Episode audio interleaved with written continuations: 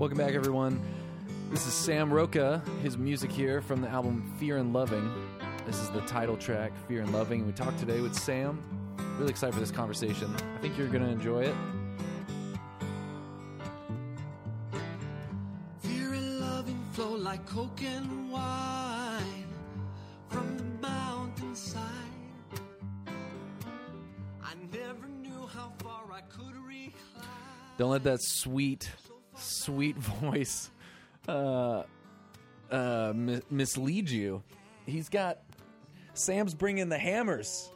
Uh, one of the reasons I really respect Sam and love love um, reading the stuff he writes and and listening to what he says is um, he's honest. He's a he's um, he's an honest critique, an honest yeah, an honest. He, he gives some honest criticism of um, just a lot of things. It seems like no one's safe. No one's safe from Sam, um, and I think that's a good thing. So, anyways, um, I follow. I've followed Sam for a long time now. Uh, he is an assistant professor on philosophy and education in philosophy of education at uh, UBC um, Canada, University of British Columbia. Let me turn that down a little bit there. I just want to turn that down. Uh, and yeah, so we have a conversation. I first um, heard a little bit of his critique of Jordan Peterson, who, if you don't know who Jordan Peterson is, I don't know, just go look him up. But, anyways, I, I wanted to get Sam on to talk through this because Jordan Peterson is someone I personally have been uh, listening to and trying to figure out and and um, hearing a lot about and just trying to make my way through him. And so, anyways, um, yeah, I invited Sam on to talk about Jordan Peterson was kind of the idea, but we ended up talking a lot about Sam's history, his very interesting history growing up in a charismatic lay missionary community, and then um, that leading him to Franciscan University, which then led uh, led him to um, start dabbling. He says he got he got um, was it diagnosed with the affliction of philosophy of education, which is a really interesting uh, field of study. So we have a really good conversation, and I think you're gonna like it. So without without any more awkward introductions, I'm still trying to figure out how to do these introductions. I don't know. I, I feel like I ramble a little bit. You know, you tried recording yourself talking alone into a microphone and play it back and see if you sound coherent at all. Maybe you do. In which case, you know, more power to you. Anyways, here it is me and Sam talking for a long time about philosophy, some reading, some book recommendations, and just life. Like coke and wine from the mountainside. Um, but yeah, we could just. Oh, did you did you say you wanted to talk about something before? No, no, I was just given. I just, I just wanted to make sure. Sometimes whenever I do this, especially whenever it's radio related, they'll give me like kind of a whole rundown of like, here's the play-by-play. We need to cut off every 12 minutes, and you know, Oh, such and such and stuff. Yeah, no, I got I got nothing, man. I got Nice. nothing. I Nice. just this is just um a hobby thing of mine that I've been Mhm. wanting to do for a long time. super cool. Yeah. Well, I've been noticing though that you've been kind of uh, uh, looking for for scouting out really quality uh, podcasting, which is really good because bad podcasting is the worst. Yes. yeah, it is. It definitely is. It's How like- do you how do you introduce yourself at a like if if you're doing an interview like a radio interview, how do you introduce your do you get interviewed for different um activities that you take part in? Like you get Yeah. interviewed as a musician, then you get interviewed as a professor. Yep. Yeah, it's uh it's an ongoing question. So I don't so I don't really have like I'm not offended depending how one wants to introduce me. I usually Mhm. tell them like whatever the topic is about or whatever one is interested in. Um there have been some pretty hilarious attempts to say everything. Um but yeah, whatever you like. I mean, Sam Rocha is fine. Um I, sometimes people insist on using the doctor because they feel like it makes their radio show sound better, but um, I don't care. Yeah, How old were not- you when you when you got your when you got the title doctor? I was 27. Man, Yeah, that's yeah, got to mess that's got to mess with someone a little bit. I I can imagine if like I'm 29 now. Man, if I Yeah. if I was doctor already, I'm already thinking that. Man, I would like I would like doctor in front of my name. That'd be pretty nice at some point. yeah, Yeah, you know, it's kind of funny. Uh, I don't know. It was for me. It was fiercely anticlimactic. Oh man, the whole experience. Yeah. Somehow yeah. I like that better. I like that story better. I think I like it better, but it's yeah. it's it's less. It's kind of less interesting in a way. Um, so would you get? Would you you had to write a paper? Did you get your doctorate in, or what? What's the? I don't even know how this works. I don't, I don't even know. I don't even know the first step in getting it. No, that's fine. Um, I, I did my doctoral work at Ohio State. Um, mm-hmm. so I, I was in the. Uh, I just got a PhD in, in what is in what is my subfield, uh, which is philosophy of education. Yeah. Um, and so yeah, you know, you have a little bit of coursework. You have to pass a comps exam you have to pass a proposal and then you have to write the thesis that you proposed or some other thesis which in my case i wrote a different thesis and then uh, or some people call that a dissertation and then you have to defend it in front of a um, a committee um, an examination committee and then you have to uh, yeah in my case i had a ton of revisions so i had to do all that and stuff but how long how long did it take you to write your your thesis so I wrote it flat on the page um, quickly. I wrote it. I probably. I. I mean, the first kind of hot draft that just came out of my head happened in like three months. Wow. Um, what was the I, What was the topic? So the topic of the dissertation was um, essentially it's a hyper um, simplified version of what would be my second book, Folk Phenomenologies. But at the time, I wasn't okay. using that word. I, it was just titled Education Study in the Person. Okay. Um, so what so, is so what is philosophy of education as opposed to just getting a more generalized, I guess, philosophy degree?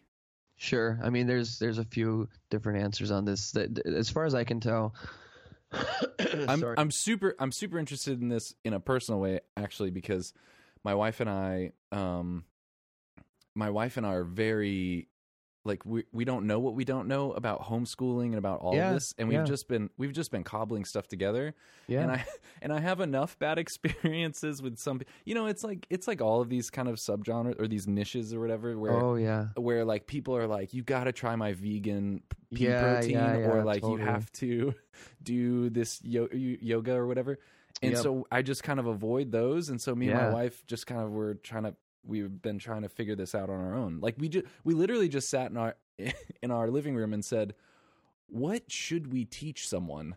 like what mm-hmm. does someone even need to learn?" And yeah. coming from a really Catholic university, it was like, well, the obvious answer is we got to get them to heaven, but then after that, like, yeah, well, yeah, what yeah, yeah. what else?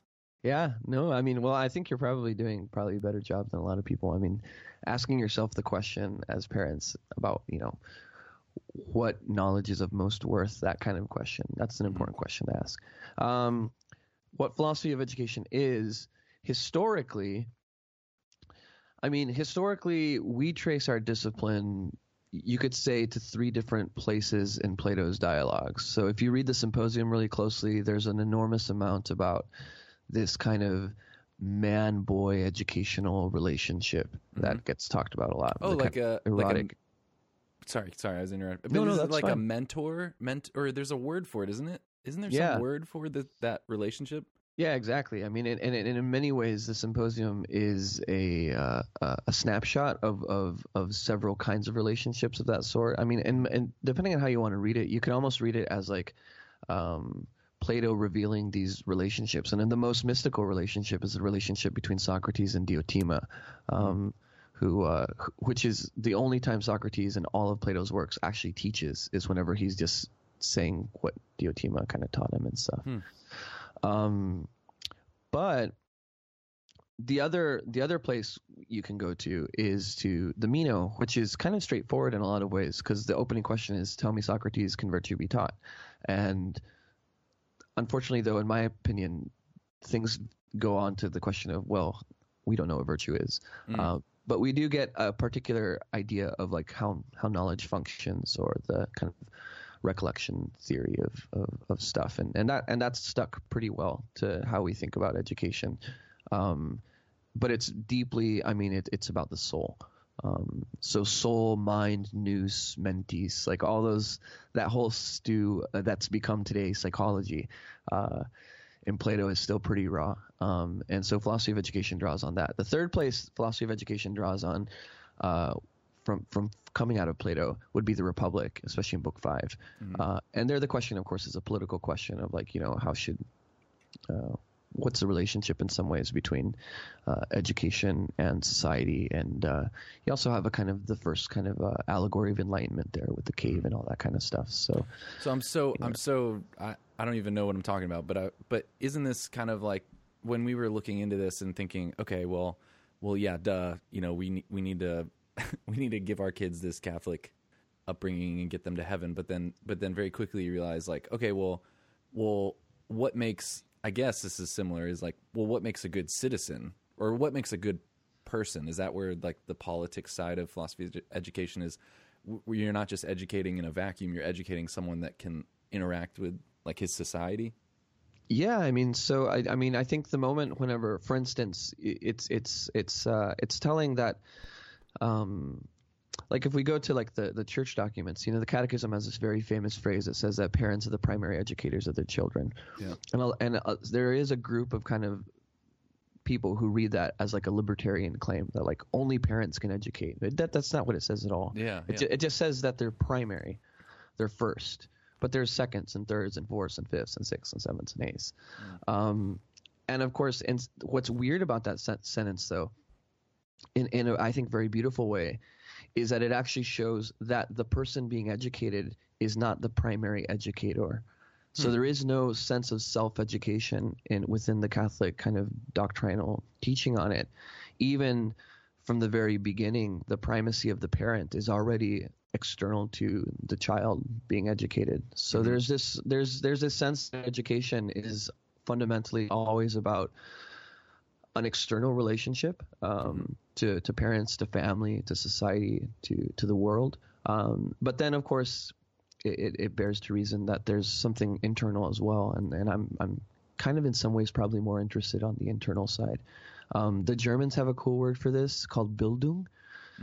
Uh, that's the general word for education. Um, it was invented by Meister Eckhart whenever he was writing theology, um, but it's a word that Hegel uses and Kant uses, and all the Germans use for uh, for education. And Bildung basically means something like self formation. So it's all about that internal side. Uh, Erziehung is the other word in uh, in German for education, which is more about the external effects of education and stuff. So, so, So- there's different ways you can chop up the the educational relation, I suppose. So philosophy of education draws from those three areas, but what what is like if you picked up a philosophy of education book, it, how is it different from I don't know getting a degree in how is what would be different? Would someone that's that wants to be a principal of a high school would they get a degree in philosophy of education? Um, well, it's not a, it's not unheard of historically, um, and I do teach um, a fair amount of people in what's called educational administration. Um, but it's obviously not. It, I mean, it's it's it's not uh, super common these days so much. Uh, the compromise of the field of philosophy of education. I gave you like the kind of pure going back to the Greeks idea. The field of philosophy of education is kind of stuck between two two places that it can make legitimate claims to have a uh, have a home in. On the one hand, is philosophy proper, um, and there are many of us in philosophy of education who feel like the work we're doing really belongs within the large amount of subfields of philosophy, whether it's philosophy of mind or philosophy of law or philosophy of psychology or philosophy of mathematics or, or, or what have you. Um, but there's also a legitimate historical basis where philosophers, in the in the case of the United States, John Dewey, um, really founded and created the very idea that there could be such a thing as an academic discipline called education.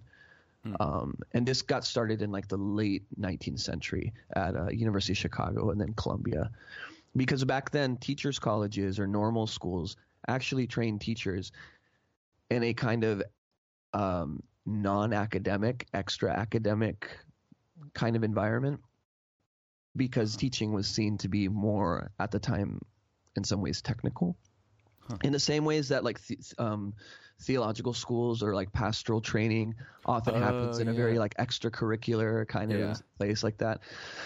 And I mean, depending on how you value that, you know, teaching, I suppose. You could put it in different places. But um, John Dewey and a few other uh, people argued that really the university deserves to have within its branches of knowledge education and the study of education from teaching to schooling to well beyond those things within it. And so that's created all of these large schools and faculties of education. And in my case at UBC, uh, University of British Columbia, I, um, I do my work within a faculty of education, not within So- the humanities faculty. So when you when you're when you're going day to day, what what are you thinking the most about about how people learn or just learning in general? Like what like, I'm still trying to break through into like maybe I'm being too practical, but like when you're when you're really thinking, are you leaning more towards the it's the philosophy of education than necessarily educational philosophy on how second graders should have recess instead of um instead of like two hour long classes or something like that. Good. So the first way to, to, to make a really hard distinction that'll kind of clarify this is that uh, in my work at least, I try to argue that there's a categorical distinction to be made between education and schooling. Mm. So when we're talking about schooling, like um, schooling as institutions, schooling as Yeah. homeschooling, schooling as preparation for uh, cr- a credential of some kind related to some profession or guild, uh, to me, those conversations are really. Um, they might be educational in a certain sense, but they're not necessarily educational conversations. hmm So my claim is essentially that we should distinguish kind of sharply between education and schooling. So all the so all the questions that would naturally occur uh, uh, with respect to how should schools be organized, how should we teach in schools, how That's should schools schooling. operate. Yeah, for me it's all schooling, and I think that one can have uh, opinions about that.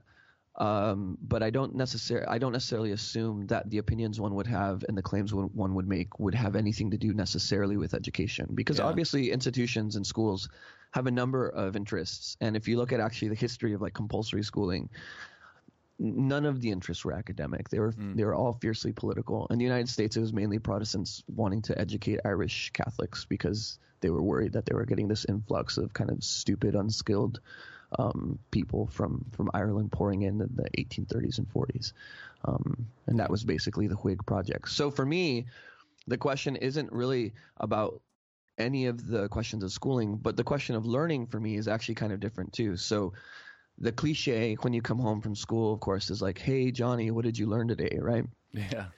And my my answer is to say, well, isn't that the wrong question? Shouldn't we be asking Johnny, "Hey Johnny, who did you become today, or who are you becoming today?" Mm. So for me, what's interesting about education is we often reduce it to a purely epistemological or knowledge-based idea of learning. Just But we- memorize memorize facts. Like what facts did you learn that you compare it Sure, out? yeah, Yeah. But e- e- even in cases of like deep learning, like s- acquisition of like really sophisticated skills, and uh, you know, even like classical education, like learning the canon and stuff like that, they often still back their way into the same, in my opinion, fairly vulgar idea that education is about learning, and that learning is ultimately something that's fairly divorced from the the questions of becoming and Mm. and being and, and and living in many ways. And so in my work at least I try to defend and and argue for a concept of education that's first and foremost ontological or about being and about and about life. And So how'd you how'd you get secondarily. how'd you get on how'd you get into all of this? Like how'd you like did you did you always want to go into this field or were you always were you always interested in philosophy or like where did how did you get because this is really fast i mean i'm i'm afraid that if i had known about this this major my life might have been a little different. Like i'm i'm kind of um kind of maybe not glad that i but i know that um this is something that man i would have i would have wanted to take a lot of classes in this Sure. area. Yeah, well, I mean, I mean, I think on on the one hand, I mean, I, I share your enthusiasm, obviously, at this point in my life. But to be Yeah. completely honest, I had no idea about any of this stuff until, I mean, I would say I was already in my doctoral program whenever I started to really realize that this whole philosophy of education could bring up these kinds of questions, and that there's interest in these questions, Yeah. both from a professional. Um, administrative, institutional, political side, but also from ordinary people who are wondering what to do with their kids or how to Yeah. live their own lives and all that kind Yeah. of stuff. But for me, I um, I grew up in a lay Catholic missionary family. Mhm. Uh, we moved around a lot. My dad Wait, was what- one of. What does that mean? ahead. That what does that mean that they were lay Catholic mi- mission? What does that mean? Um, what that means more or less is that we were not affiliated with like an overt mission group like um, like Maryknoll or anything like that. Mhm. But my father, who had a major conversion in the 1970s, one of those kind of like heroin addict who becomes, you know, uh, who has wow. an experience. Yeah, yeah, that kind of a thing. Dang. Um, and within the charismatic renewal movement um, Okay. of the Catholic Church. Um, So wild. He- so it was a wi- So it was a not not a uh, stereotypical Catholic upbringing that most people would. Yeah, I mean, I was raised in, in essentially what you could call a kind of Pentecostal um, Catholicism. Yeah. Um, Are your parents Which- still Are your parents still involved in all of that? I think I think the movement or the charismatic renewal movement, and in my case, it was both the charismatic renewal movement in the United States Yeah. and its various uh, articulations through like the covenant communities and stuff, but also Mm-hmm. La, La Renovación Cristiana in Latin America, which had a, a slightly different. Um, uh, a slightly different, and I would say actually in some ways more um, more integrated or culturally integrated um, way of expression. Uh, I was on both sides of that because I'm, I'm my my dad's from the borderlands from you know far Texas, so the, the, Okay. the Rio Grande Valley, and my mom's from the Southwest. So Oh wow. I grew up in Mexican American family roots on both sides. Yeah. Um, and uh, and and both during that period of the 70s and 80s, you know, I mean, it was kind of the charismatic renewal movement was was huge. It was just you know that was kind of the main outreach spirituality for the church. And so my dad, having his conversion within that movement, he got his first job as like a custodian at a parish uh, Mhm. when he married my mom and when I was born. And uh, and then he was kind of fired from being a custodian and hired as a pastoral associate, mainly to do work in the little base communities. They call them comunidades de base. Uh, that would have prayer meetings, and so he would be like the the parish liaison, you could say. Today they would call it Hispanic ministry, frankly.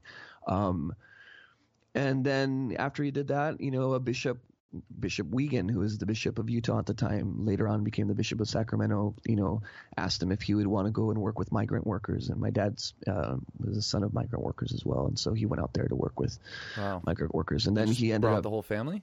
yeah, every time. And so Yeah. then he got he he uh, they sent him out to Steubenville for one of the uh, Bible Mm. uh, retreats and like the very It's early all it's all coming together now. Now, yeah, exactly. Now I'm seeing it. The charismatic yeah, movement. Yeah, okay. yeah. He meets Father Michael Schneid out there, who's the pastor of uh, um, Sacred Heart Chapel, which is a territorial uh, church in di- the Diocese of Cleveland that has a special outreach to the Puerto Rican community. Mhm. And he's like, "Oh man, we we need to have you out here." And so we moved to Lorain, Ohio, and then there he gets involved with the Bread of Life community, Covenant community out of Akron, Ohio, and the Couples for Christ movement out of Cleveland.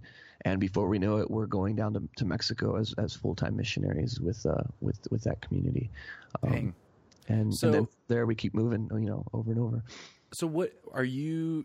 You you say we like? Are you as kids like involved in teaching or missionary work or like getting involved in this, or is this something like okay, this is mom and dad's job. We're gonna kind of Yeah. just enjoy No, that's a around. that's a that's a super good question. I mean, um, I would say in the early years, all the way to my teens, it was very much it was very much seen as as a family calling. And so i don't normally emphasize this because it's too weird for people to realize but like we kind of developed a uh, a sense of mission as a family. That's that- amazing. that- Oh, well, I mean, that's amazing to hear because I think, I don't know, as someone, this, this, I don't know, I don't care about, I guess, people listening, but for me, like, sure. like, um, there's such a strong. I mean, we're we're looking for that. I mean, reading a lot of the church documents that are coming out recently and things that are in, I guess, fashion right now in the Catholic world that are important, like should be important. But man, a, lot of Catholics I know, my friends that I uh, or people that I admire, you know, we're we're looking for this missionary how to answer this missionary call and then Pope Francis then starts talking about it and it's like, okay, this is a real thing. Um but but I mean, uh me and my wife have had a hard time, especially, you know, working for a church that's definitely a missionary call, but it's not the same. Like I don't feel like my whole family is a part of it and it's something for the last I don't know, 6 or 7 years my wife and I have been married we've wanted. I mean, even when we got married, we decided our wedding was going to be for the people that were there. Like we wanted our wedding to to be an opportunity for our families to experience God and all this stuff.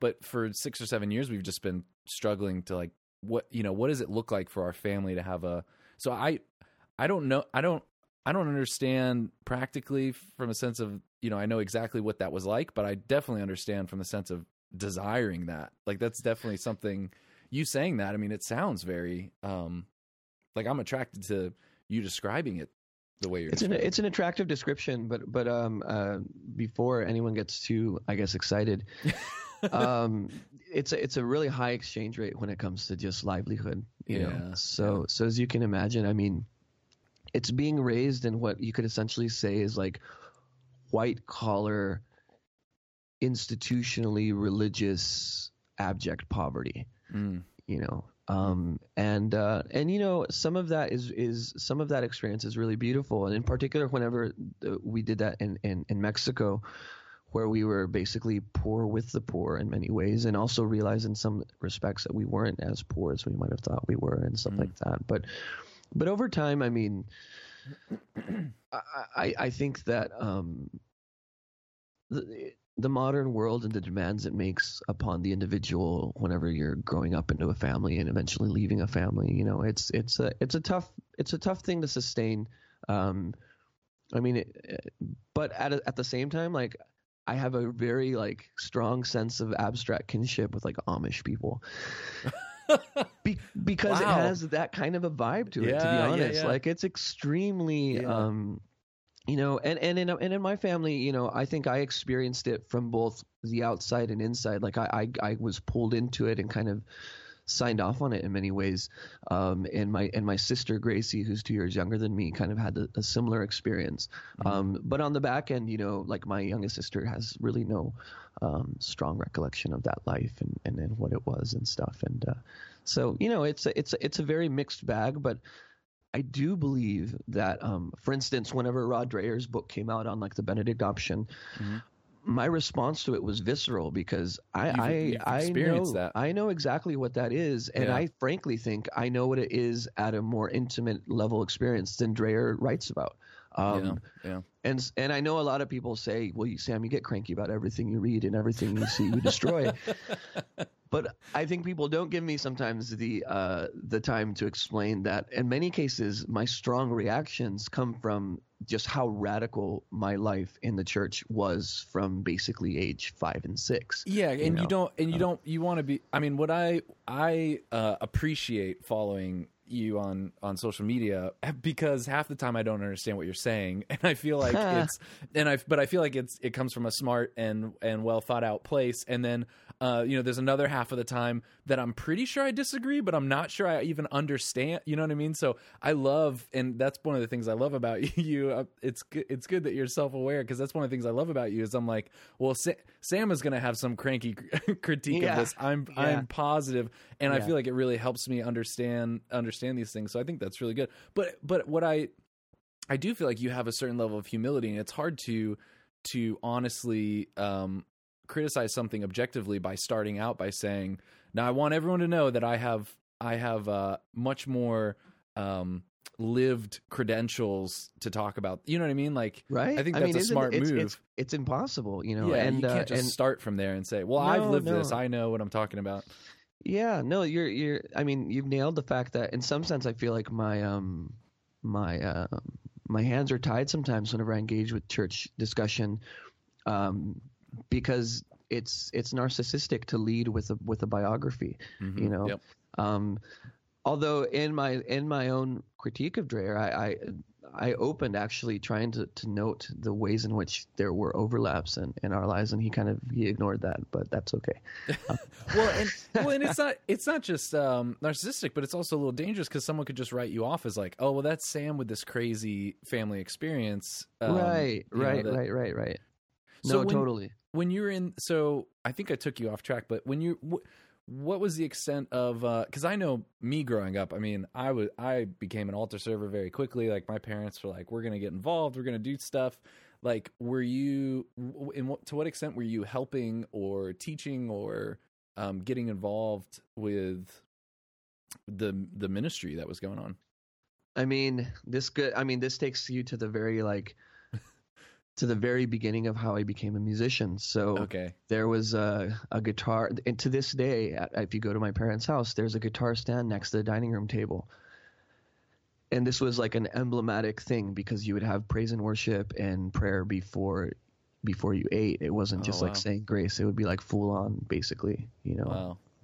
uh, and uh, and worship in the home was uh, was seen as a natural extension of worship uh, at church, and so uh, every home needed to have essentially music ministers in each in the home. And so my dad played some guitar, but he played a very kind of kind of folk Mexican kind of three four polka kind of style. yeah. And whenever we were uh, starting to do this in a really intentional way, uh, we were involved with the charismatic uh, renewal movement to the communities, and so they had the kind of big four four strums, um, and that wasn't really his bag. So Yeah. he started to teach me at age five. Oh my Three- gosh, three age chords. five. Yeah, yeah, yeah. I have a five year old. I cannot imagine this. yeah. So when I How was age your five, how could your fingers even? Oh, How could you- li- literally, I, I could make a D chord, I could make an A, and I could make the bottom of a G because my hands wouldn't reach to the top Yeah, of the, so- of the so all- fretboard. All make a three or two finger chords, all like Exactly, and all within chords. the bottom, and and all and all within a, a, a cluster of basically you know three immediate fingers, and so so I and started. those are to- the only chords you really need. I mean, Oh yeah, and so then when I learned like uh, like oh my gosh, I'll never forget whenever someone said, you know, have, you ever played a minor chord? I was like, what? and you know, and the E minor was like, oh my goodness, you know, and then it, and and you know, and so I basically learned to play guitar uh, it, as as a means to playing at home for our own you know family worship, so and how, then how, that how many brothers and sisters do you have? I'm the eldest of five. Um, so so you're you're kind of I mean I don't know if I'm overanalyzing this, but I mean to be 5 years old to have a guitar, I remember just as a teenager, I wanted to learn to play I mean, I was in high school, I wanted to learn to play guitar because when you're the guy playing guitar, all the attention is on you. And Sure. and uh that must have been interesting as the as the 5-year-old to have this huge responsibility and attention of like I, I'm playing the, the guitar for the whole family. Like that must have been a I don't know, was that was it like that at all? yeah, and, and and you can actually add to the fact that every Saturday you have Lord's Day.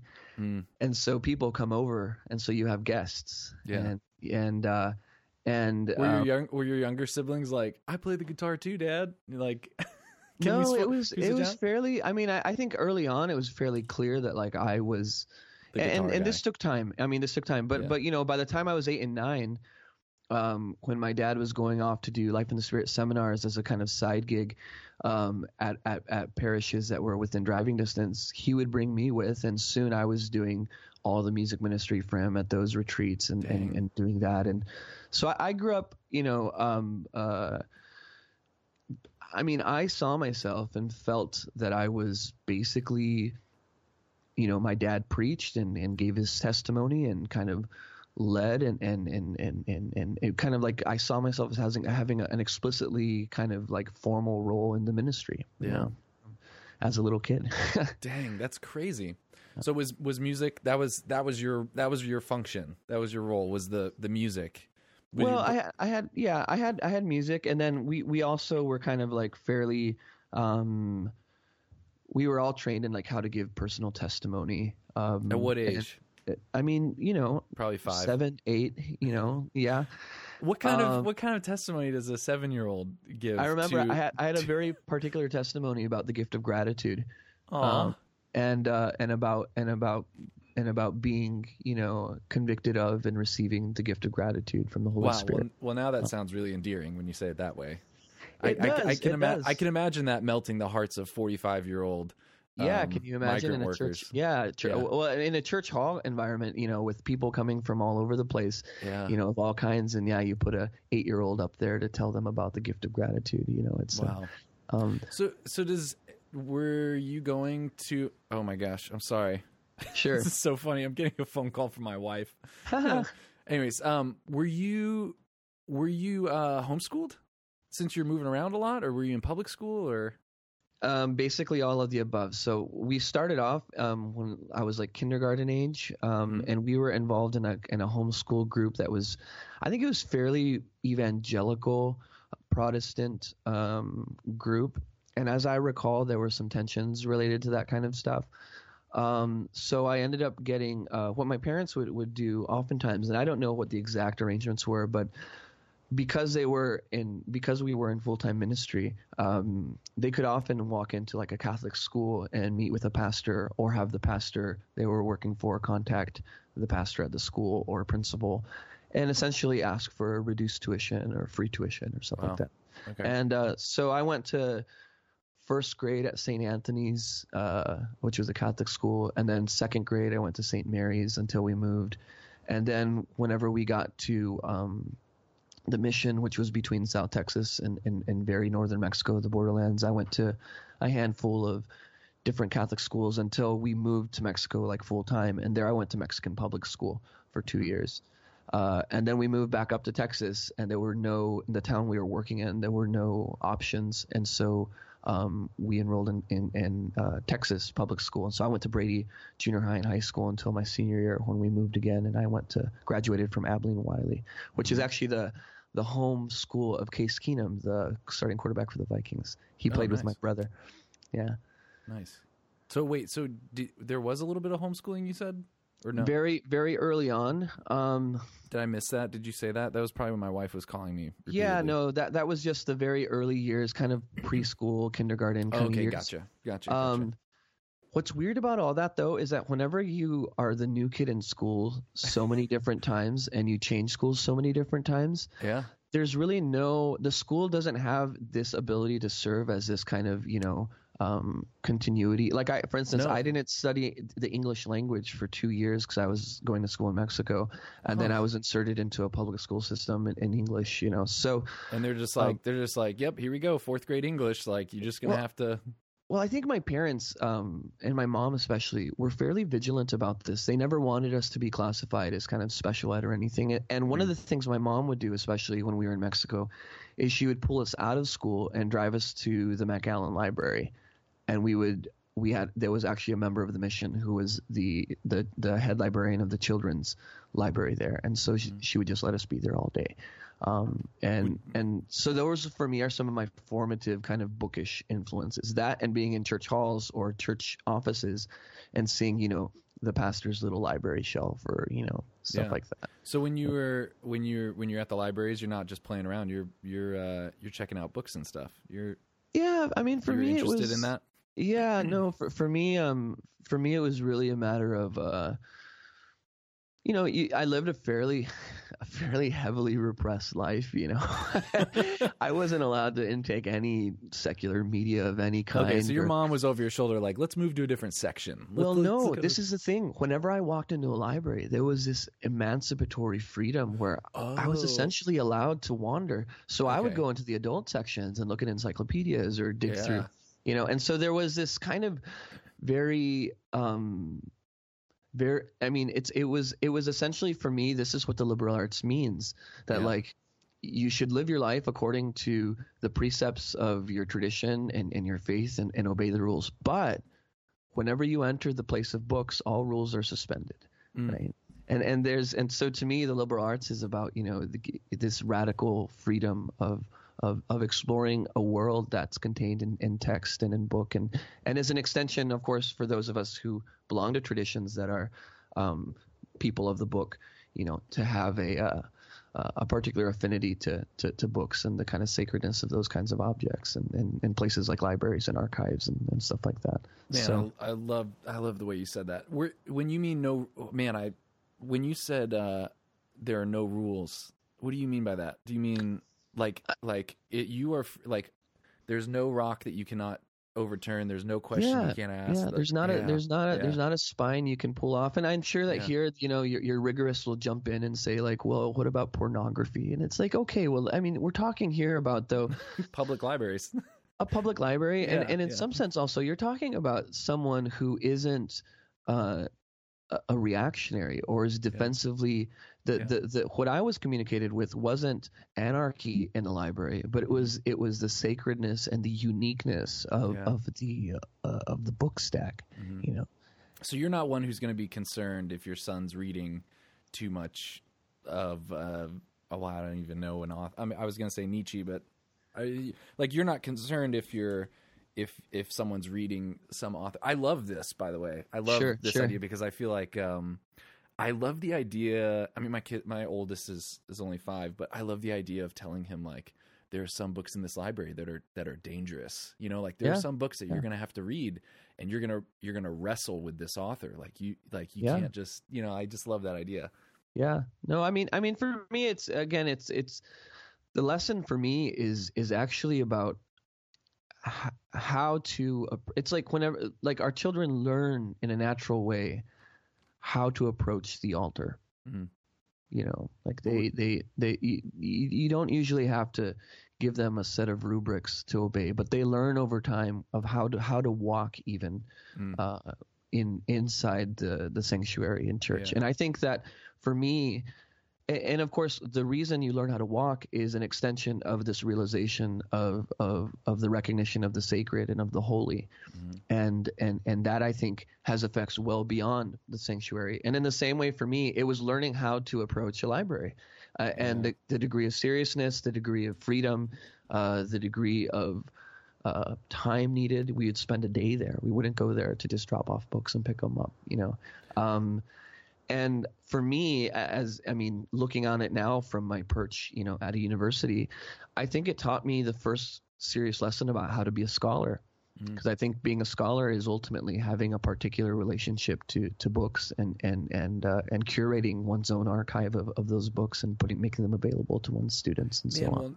well, well, now that you're explaining it that way, I, I, I am realizing that man, a, a library is similar to a church in some ways. When you walk in, there's a, or at least for me, I mean, I moved around a lot too when I was a kid, and and I did get really into reading because it was like this world I could I could go into, and I was really really interested in how to present myself because every time you move to a different place, you're like, this time I'm going to be the jock, or like this time Yeah, I'm going to yeah. be the funny kid, you know? Or, Yeah, exactly. So I was. I was really re- and I think having to learn. Con- I mean, because I went from Biloxi, Mississippi, which is a Uh-huh. pretty homogenous cafeteria where I was the minority, to Sure. New Hampshire, um, Milton, New Hampshire. So a huge public school, Biloxi, Mississippi, to this small uh, public school in New Hampshire, where I was like. Where are all the black kids?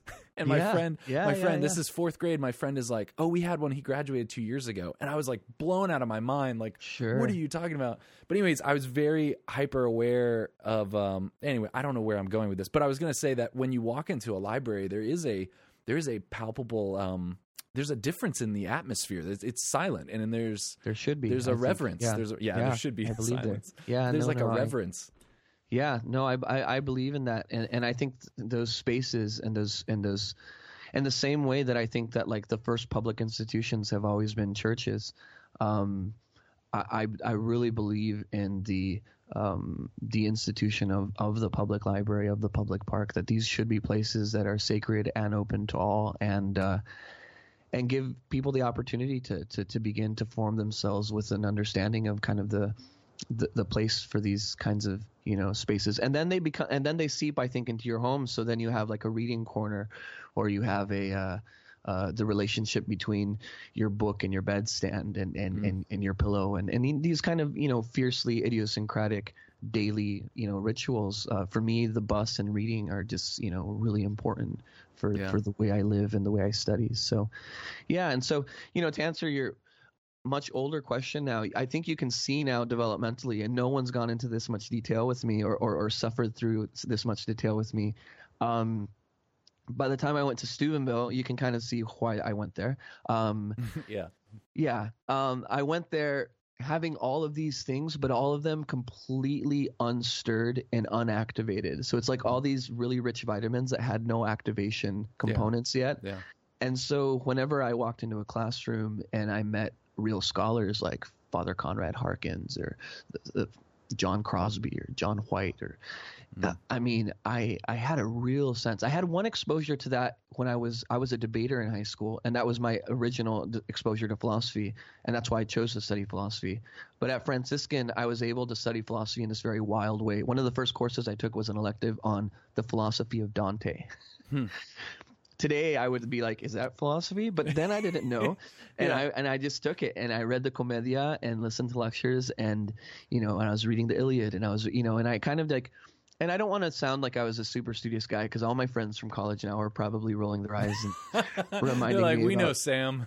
yeah He- exactly He, was like- playing guitar and hanging out with girls. yeah yeah and, and and and and at the bar you know and and and that's all true but for me there was sort of like all the emancipations of like oh my gosh i can go to bars and i wasn't of age but i could go to bars you know and and and and, and drink and, and get hammered and that was and it's certainly an emancipation of sorts and learning like Yeah, the whole from like, your- party From like this repressed Amish community that you were coming yeah from. exactly so Yeah. i you know I, I went nuts in some ways and and uh, um, i had a great athletic experience going you know playing texas high school football and i and i soon translated that into playing rugby for the for, for Franciscan. That's right. and that That's was right. good You and- played. I played too. yeah okay yeah yeah Yeah, yeah, you yeah, know i was i started off as a, and actually i think i kind of peaked athletically i was way faster in college than i ever was in high school Me too. I Um, got I got very fast running away from those big guys. I'm a skinny I'm a skinny Oh, okay. small guy. I got very fast. yeah i was a 215 pound winger oh, oh dang. Okay.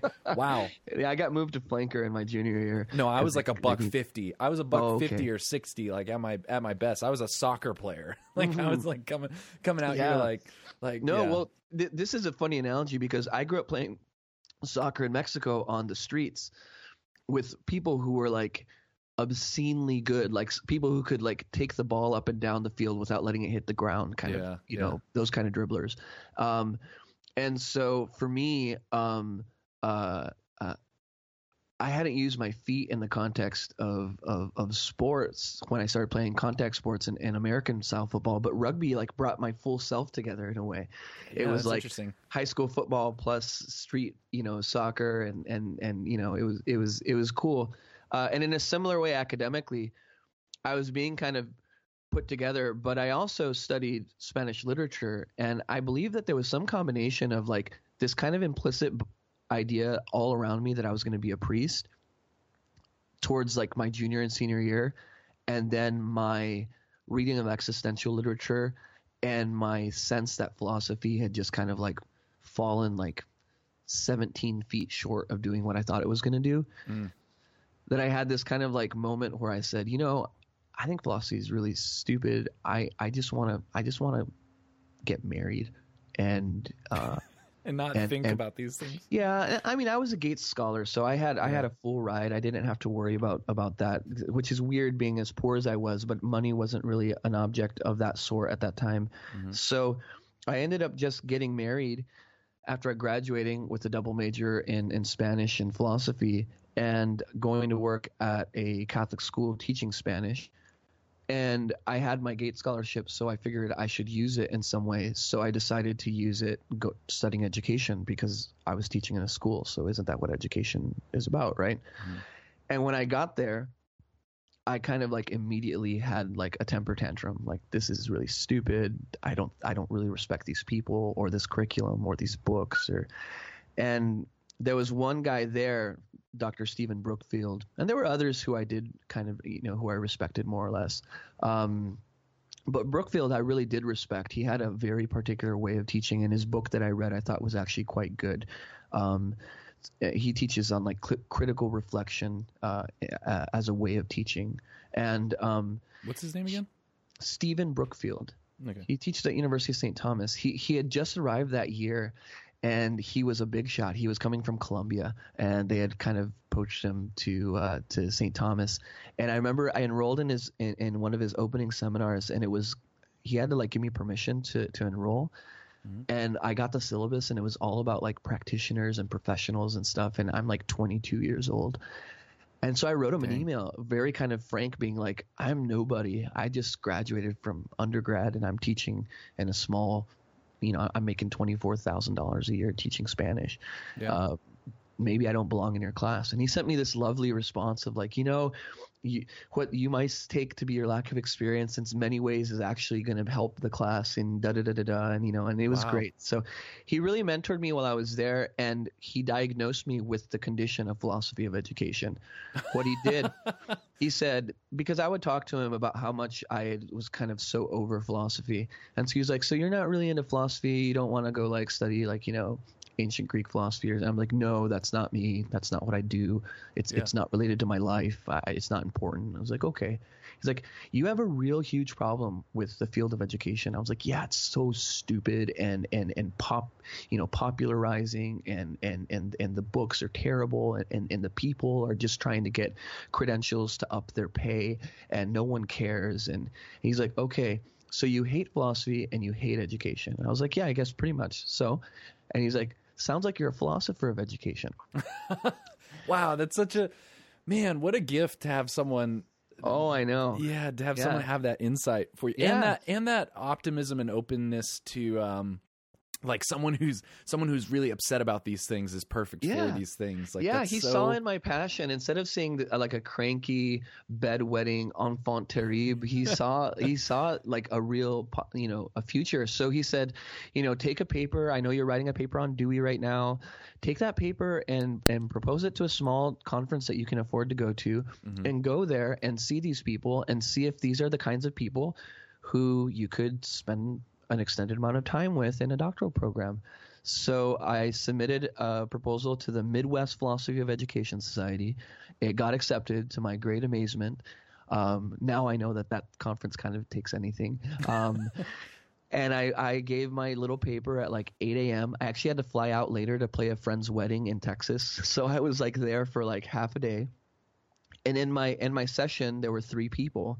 There was a student from uh, uh, University of Illinois Champaign Urbana, which I didn't know at the time was the best program in philosophy of education. Then there was an older fellow who was from uh, Loyola Chicago, um, who I really wanted to impress because at the time I really thought that may, I would want to go to. Because at the time, it, the idea of going to a public school or a secular school was like I I couldn't even imagine it Yeah, yeah, yeah. and then there was this this crazy kind of looking guy, short with like a messed up eye on on the left side, um, named Phil Smith from Ohio State University. And all I really knew about Ohio State was that you know I was a big college football fan and I didn't like their team, so I was kind of dismissive of him. And I gave my little paper on Dewey, and in the hallway, like some kind of hockey coach or whatever, he Phil Smith walks up to me and says, Hi, my name is Phil Smith. I'm the chair of the Philosophy of Education program at Ohio State University. I'd like to offer you a scholarship to come and study with me there. Wow. And Well- study study in the master's program. No, ma- to get a, Oh. A PhD. Oh, gotcha. Okay, gotcha. Yeah. And because I was finishing my master's program at St. Thomas at the time, you Okay. know. And so Phil, I, I was I was complete. I, I told my wife about it in the airport terminal, and she, we both laughed about it. Like, yeah, you're never going to go to Ohio State, and I was like, yeah, that's crazy, you know. So I applied to schools, and Phil wouldn't stop calling me and getting a hold of me, and so I ended up sending in a half done application. I forgot to do a GRE. And all of a sudden, in the mail, I got this offer from Ohio State that including a TA ship and a fellowship and Wow. You know a full ride in terms of you know everything else. And so I realized that I was going to have to take it seriously and take my GRE and you know and go there. But I showed up. This is to answer your question of like how do you get into philosophy of education? I showed up not really even knowing that you become a professor when you do this. Huh. Like I just I you drove just knew it was what you wanted to do.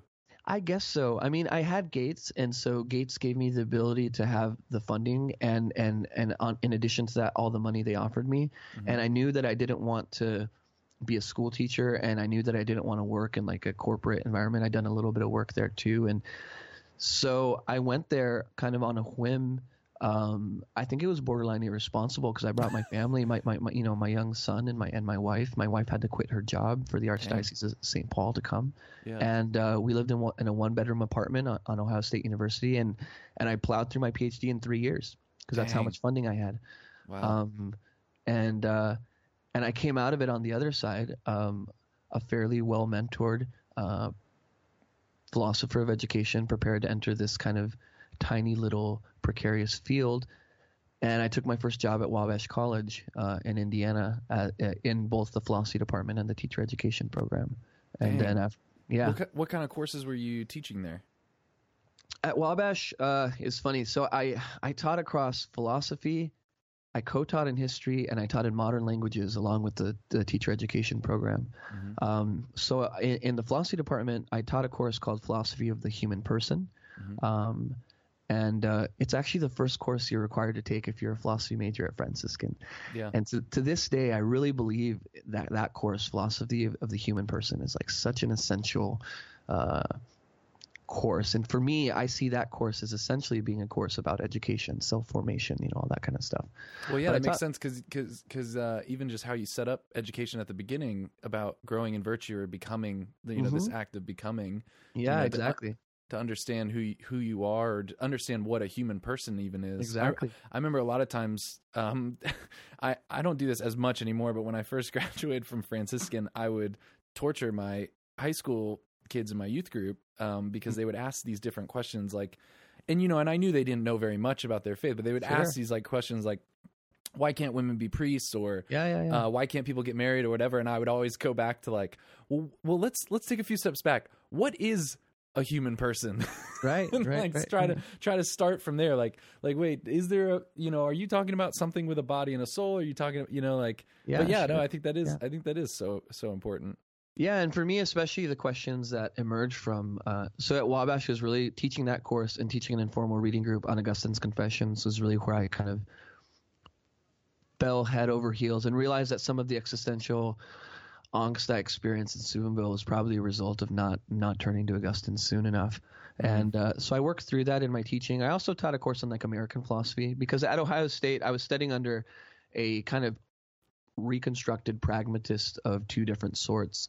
Uh, so it was very much Dewey American pragmatism. And I had read in, in Copleston's kind of history of philosophy in undergrad that like pragmatism was just the worst. So I had no good impressions of it. But when I read the works of William James, I was blown away. Um, and and so a lot of my doctorate, a lot of my doctoral studies was spent really just studying and reading James from his uh, his Principles of Psychology in the late 1880s to his final work in 1910, the, um, Some Problems of Philosophy. And so I, I came to Wabash as a specialist in philosophy of education, but also able to kind of sell myself as a specialist in, in American philosophy. Uh, and so I taught that as well. And then I taught a course on like history and philosophy of education, um, which is kind of obvious. I also taught a course though called Latino philosophy, where we looked at um, some, uh, a a particular philosopher who I really like, Jorge Gracia.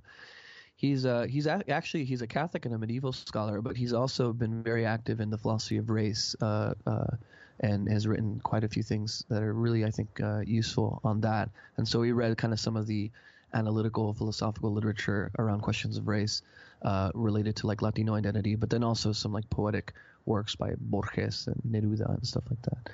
so Um, where, so you're you're still there now teaching No, no. You're- so you're I was at Wabash for two years. Yeah, I was at Wabash for two years. It was a visiting position, so it wasn't a tenure track position. okay Um, and after two years, I I took a, my first tenure track position at the University of North Dakota, Okay. uh, in Grand Forks, North Dakota. And so we moved up there, and I spent two years there. It was way too cold, way way too cold. And so I, uh, I, uh, you know, four four years ago now, um, four and a half years ago now, I um, uh, applied for and ended up getting this, you know, just real gem of a job up here in Vancouver, uh, Canada, BC, at University of British Columbia. And so Nice. here I, I teach philosophy of education. I mean, um, I teach philosophy of education through the lens mainly of like political philosophy and ethics, but I also get to teach a good bit of um, elective courses. So this summer I taught a course on eros and education. Mhm. So going back to the symposium and that whole question of like the the pedagogical relation, um, and uh, you know uh, I have a, a an ongoing interest in looking at authors who are widely read within the field of education, um, but widely read in a secular way when they have overt and extensive theological uh, influences. So there's a Brazilian educator who's very pop- popular in education. His name is Paulo Freire. And he wrote a book called Pedagogy of the Oppressed, which is arguably the most cited and most widely read text in um, in in, this, in schools of education and faculties of education in the world. But Freire, his second footnote of chapter one, is to Gregory of Nyssa, And in chapter four, he cites um, church documents more than he cites anything else. And his chapter three is all about the primacy of the word. And cha- I mean, so he has like these like overtly, and he even says in the preface that only Marxists and Catholics will read the book to the end. You know, and then there's like more than enough clues that um that what he's doing is theological. But uh, when I arrived to UBC, one one of the first courses I taught was actually reading Freire in dialogue with theology as a way of thinking about education. And so I've kind of gotten a little bit of a group now of students who are kind of open to doing that. And, and we don't just read theology. We also, uh, we have a reading group now. We read Hegel last year and Spinoza and we're reading Heidegger now. And, you know, that's the work. Nice, man. Nice, and you still got all the music stuff going on. You still have that. In your, Yeah. still have that in your life. Yeah. So that's, that's, um, you could say that, um, so like what are the claims I'm actually making? Cause I've just talked about my field. I haven't made any claims here. So my dissertation turned into a book. By the time it became a book, which took six years to edit, um, the main claim of that book is is basically three words: art precedes metaphysics, Huh. and that's, That's- the It That's sounds the like claim. what isn't isn't uh existentialism the whole like essence precedes, precedes. Yeah, nature? way, Is that what that's from? it, it could it, it it could it could resemble on something like that. Um, I'm totally in doing my case- I'm totally doing my bro philosophy here. Like yeah, I'm not. no, no. So, so imagine, so think, think of like C.S. Lewis here and like the Chronicles of Narnia and like the Lion, the Witch, and the Wardrobe. So, Aslan and and and and the and the Winter Witch, the White Witch, Oh, uh, yeah. they they say that there's this essence, but then Aslan knows though that there's a deeper, deeper magic from before the age of time, Mm. and so there's something below the metaphysics they're talking about. yeah. And so for me, it's not so much about replacing metaphysics with um, existence, but of saying perhaps there's an essence that does occur at a certain existential plane that precedes all of these things. And it's not very original. Aristotle himself actually says that metaphysics begins in poesis. So for What's that? Aristotle, what's, what's poesis? Po- well, for Aristotle, in terms of curriculum, whenever Aristotle was the was the teacher of Alexander, he didn't teach him um, primarily logic or geometry or any of the great, you know, disciplines of the Greeks. He taught him Homer. Hmm. And whenever you look at who Alexander became uh, as the great Macedonian conqueror of the Persians and then the conqueror of, you know, most of the, uh, you know, Asia Minor out to India, you can see the Iliad just seeping through his veins, you Huh. know. Um, and so what, what Aristotle was trying to say, I think, is that metaphysics begins really in, in our ability to wonder.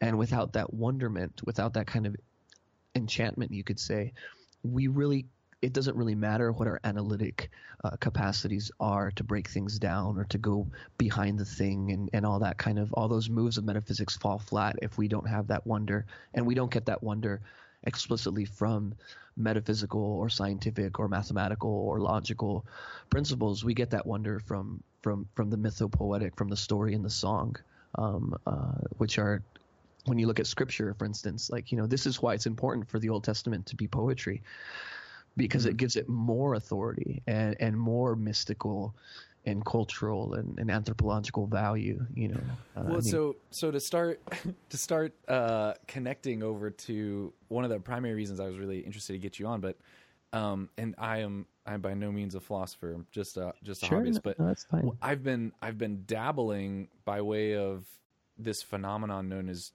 Jordan Peterson. I've I've realized that now I'm dabbling with Jung, which I've not read a whole Mhm. lot of, but Peterson's description of a little similar similar to what you're saying that there's Sure. um that there there there are these varying levels of I don't know what you would call it like truth in something like a story or art that is like you say like deeper than just you know sitting in a classroom and trying to analytically um or trying to analyze it just from a I don't know from some type of removed sure know, like more sterile perspective but and this is something I've always felt I don't know why I've always been a little more more artsy and creative and Mhm. and feeling and so that it's something Yeah. that resonates with me that that there's there's something um when you give a name to like I know I know that words are important and that and Sure. that words totally change our uh, our perspective of the world but that there is something deeper there's there is some deep it's like also when um I remember I thought you were going to talk about uh in the Chronicles of Narnia where it talks about or maybe it's from a different book where it talks about the creation of the world or something like that, and Yeah. and Aslan sings this song, Mhm. and and yeah. you know C.S. Lewis took that took that um kind of interpretation of the creation Yeah. of everything coming from art. Song. Yeah. And actually, Lewis, Lewis here, you know, and I, I I've my revisiting of Lewis has been very disappointing because I realize that I don't think his books are as good as I thought they were when I was a kid. yeah. But uh, one of the books of Lewis's that'll never uh, uh, fade from my mind, and actually Dreher cites this book as well, and I totally agree with him that this is like this is in my opinion like the great work of Lewis. It's this short little book of medieval history that he writes called The Discarded Image, Mm. and the discarded image is about the Ptolemaic model of the universe, which What is what's what's Ptolemaic?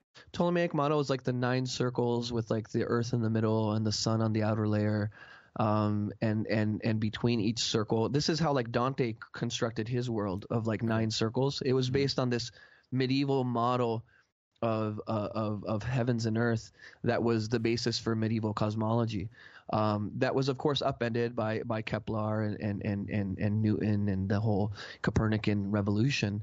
Mhm. What what Lewis shows in this book though is that the loss of that um, enchanted view of the heavens that were always singing Mhm. and always in harmony and that move to to harm to, to to this kind of music you know this kind of musical cosmology that that while it may may have been more exact and precise from a natural scientific view it did lose we did lose something uh, uh, as, as human beings whenever we abandoned it you could say altogether when it became a discarded image and so you know that that book of his I read actually in my course on Dante, and it had a huge effect on me um, in terms of understanding the importance of of of of seeing the world, you know, through Dante's eyes. I, when I explain this in classes, I talk about the Lion King. Whenever Timon and Pumbaa and Simba are laying on the grass looking up at the stars. Mhm. And and I think Simba says something, or no, I think Timon says something like, "Have you ever wondered about what those things are?" And and and Simba gives this long, like, "Oh, I, uh, he's talking about his father. Like, I told me that those are the kings of the past, and and Wow. they have this kind of dialogue. That's essentially the dialogue of like it matters whether you think what's up in, in, in the heavens or if you think anything's up there, Mm. you know, Hmm. and um and and, and music. For Lewis, from because Lewis was, was his real training was in medieval history. He was a medieval historian. Yeah. Um, he really understood, and I think when he was writing um, uh, fiction, he was maybe too strongly trying to, um, you know, crank open uh, some room for a medieval, you know, discarded image view of, of the world. Mhm. Um, and so I think there's a kind of there's a Ptolemaic model inside of Lewis's imagination that's actually quite well placed and fairly consistently placed from his other work. Um, all that to say though that when you get to Peterson, um, Peterson's early work first of all, I think you should realize that like Peterson as a psychologist, like okay, it's one thing to call someone a psychologist, but we don't always know what that means. So some people Yeah. think that a psychologist is like sitting in a therapy um, uh, booth with a couch and people lay down and talk to them. Yeah. In other cases, we think of psychologists as people who are uh, measuring how we respond emotionally to um, different forms of, of experiential input. Some people see a psychologist as like a lab scientist of sorts. Some people see a psychologist as like a motivational speaker. I mean, we don't really know what that means. Mhm. In the case of of of uh, Peterson, I wouldn't really call him a psychologist. He's basically someone who's doing something like psychoanalysis with uh, like culture. He's like a cultural psychoanalyst. Well, I think he called himself a clinical psychologist because he had, you know, years of just doing um, personality Sure. therapy, I guess, or what I don't know what you'd call it, but he, Sure, sure, sure. Well, I'm whenever we talk about the Peterson who's working off of like Maps of Meaning, his book of 1999, Mhm. Maps of Meaning is not a book built around his practice as a therapist or counselor or or psychotherapist um, or an analyst, uh, psychoanalyst. Oh. His work, his work in Maps of Meaning is he's creating a theory. Um, of uh, of of essentially something that resembles what we're talking about. But my view is that it's something a little bit, well, something that's a lot different. So, you you know how like in in in, in um how can I put this? because I think he I think he said at one point that you know that book took him 15 years to write and that and that he was kind of working this Oh, out sure. as he was Sure, as he was doing clinical psychology. Yeah, yeah. But if you if you I mean, so reading the book though, he does. yeah, how'd you get this book? Because I looked up this book and I, it was like it was like sixty bucks or something. Did you Yeah. get? How did you get I- this book? So my UBC privileges as a as I think as a professor, I, I'm I'm able to get a uh, a rental of the digital book, um, Okay. basically on demand through my library. Wow. Because I was Uh, like, man, Sam is. I, I was like, man, Sam is damn committed to his critique to his critique of people to drop sixty bucks Yeah, on this enough. book. You know, I might have actually though. I mean, when I went to buy Dreher's book, I wanted to be really clear that I bought his book and I wasn't, you know, reviewing a review copy because I kind of knew what I was going to say. Um, uh, but you know, for me, the biggest thing though, above above any of my critiques, is that you got to show your receipts. Mhm. And if you don't have them, if you can't survive an audit, then just shut up. You know, Mm-hmm. Yeah. so so much of my critiques are based on the fact that like Dreher can't show his receipts for MacIntyre and for Taylor and Mm-hmm. for Benedict the Sixteenth and for you know all these other uh, um, people he's citing. Uh, Peterson has a different issue. I don't think his his issue is he can't show his receipts. I think it's fundamentally a, a much more serious issue in that Peterson's project is um, explicitly um, anti and and by by because it's anti post metaphysical. Mm. So Wait, for anti post metaphysical or anti? so anyone who's anti metaphysical, I think the moment they try to like replace what so like for instance AJ Ayer and Language, Truth and Logic, he basically says metaphysics is just a bunch of tricky ways of people talking about stuff eh, that that that that that doesn't reveal the line between sense and nonsense. Mhm. So let's just get rid of all of it and let's start and make sense as carefully and as closely as we can. And this is like the doctrine of what we would call logical positivism, Mhm. right? Logical positivism can be called post metaphysical because its first move is to destroy metaphysics and its second move is to say, no, what do we do now? That is to say, what do we do now after the end of metaphysics, right? Mhm. And in that sense, that's post metaphysical. Um, but po- but serious post metaphysics has to be anti metaphysical first because it has to destroy metaphysics And in wait, some way. uh, describe again what you mean by by metaphysics. Good. Yeah, no problem. Um, so by metaphysics, um, here I mean something fairly specific. So we could talk about metaphysics in a few different ways. The Yeah. actual word comes from the fact that after Aristotle wrote his physics, he wrote his metaphysics. so all metaphysics really actually means is the book Aristotle wrote after his met- after his physics. Yeah. The content of that book, though, of the metaphysics, is basically asking the question of, of, of not just what things are one by one, but what this are or is of something that is or things that are, what that means and, and Yeah. what it and what it and what it really amounts to. So what does And it mean? Do you mean he's he wants to? Do you mean someone who is anti metaphysics, just kind of wanting to do away with that classical understanding of metaphysics, or Yeah. Yeah, exactly. Someone who wants to do away with this classical idea of what we could call, for instance, like um, analogy. So Yeah. the idea that in order to understand, uh, uh, well, let, us just go straight to theology because that's kind of where this stuff gets built in, in, Mhm. in the early church, and, and, and I'm guessing this is a mostly Catholic audience. The idea of analogy is that we don't just go and look at God like I go look at a raccoon in my backyard to understand raccoon behavior. Mhm. We can't just look at God and observe God and then write down what we see and then call that um, theology. Theology has to find some reliable and clear and true relation to God, but that relation is always through analogy. That is to say, that we find analogs of God. So we see God through creation, for instance. But we're not looking at God directly. We're working we're wor- working through a kind of indirect process. And this indirect process that has this mystical bounce within it, where I start with brother raccoon and I end up with the God who made heavens and the earth. That mm-hmm. that that move there, that is that is what I mean by classical uh, metaphysics. That I do I never believe that when I'm speaking to brother raccoon, I'm being very Franciscan here yeah, yeah, that brother raccoon is reducible to the stripes and to the skin and to the flesh and bones of brother raccoon. I, Yeah. I, I believe that there's this thing that brother raccoon participates in that I'm speaking to that has this cosmic mystical element that ultimately catapults things into the very essence of all being itself. yeah. We Right. like abstract, or I don't know what the word is. We extrapolate, or we abstract. We we take these more immediate things and then abstract we whatever the word is i'm i'm blanking on it but we we make we make generalizations and assumptions at a higher level than what we've just experienced in some Yeah, ways that might be complete I s- garbage what i said No, no, I, I think I think it's basically true, but but classical metaphysics I think can be reduced in the fact that um, and we and, and again it's important for me to show my sources because too many people just pop off on this stuff as if it's obvious and it's not. Mm-hmm. Um, and it, the reason it's hard is because it's not obvious, you know. And and, and to me the fact is like like when anyone gets popular as a rule, if the things they're getting popular for can't be described in a fairly close and detailed way, and it's more like well I like the way they talk or like or they agree they they make me think that things that I already think are more important than I thought they were before. Like that's just nonsense. Like just go see a go see like uh, go go to a masseuse or something. Like it's nothing very interesting about that, right? That- here here's where I think it kind of fundamentally comes from, and we can look at it from two angles. When Plato tries to describe the way things are, Plato says ultimately that there is this world of perfection called the, the, the world of the forms.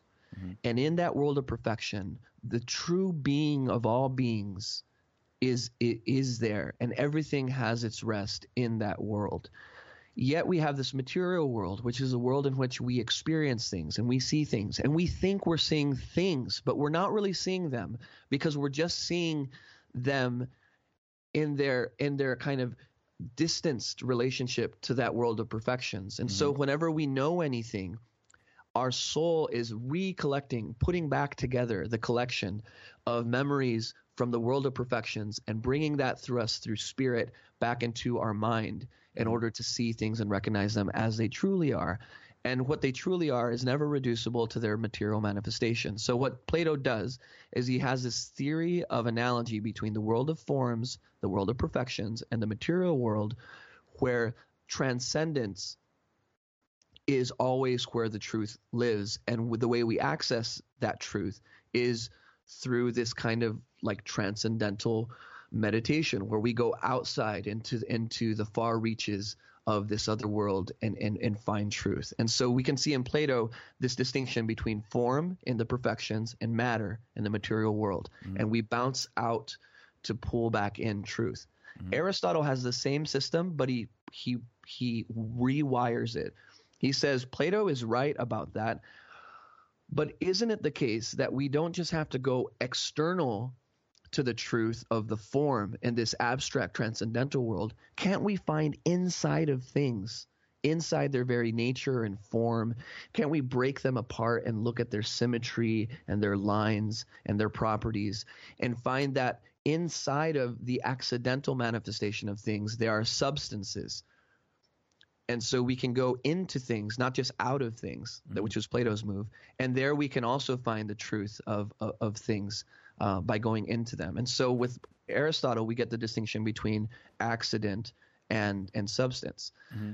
and if you look at these two distinctions plato's form and matter and aristotle's accidents and substance they're both they both have the same springboard and that's what i call analogy mm-hmm. that we be, can begin with matter and we can be carried to form. We can begin with accident and we can be carried to substance. And this to me is is is all I really mean by like by metaphysics. Mm-hmm.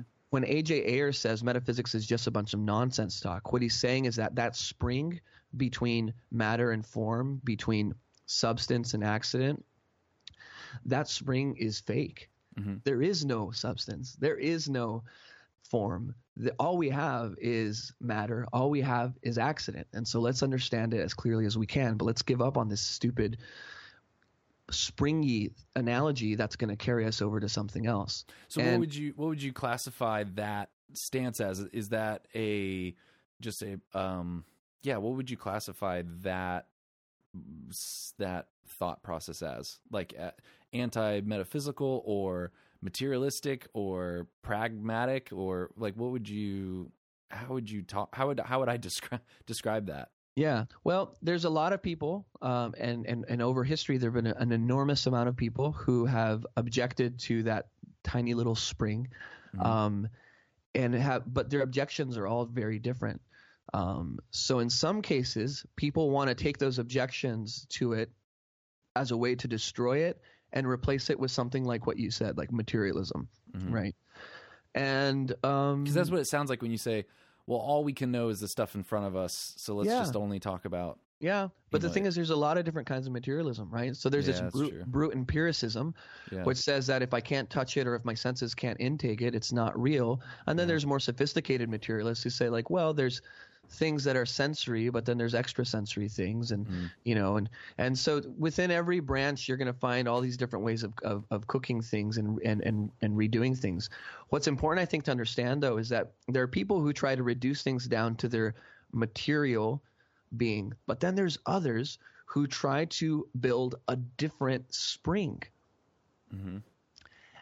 and they try to take it to this like um, language, right? Or Yeah.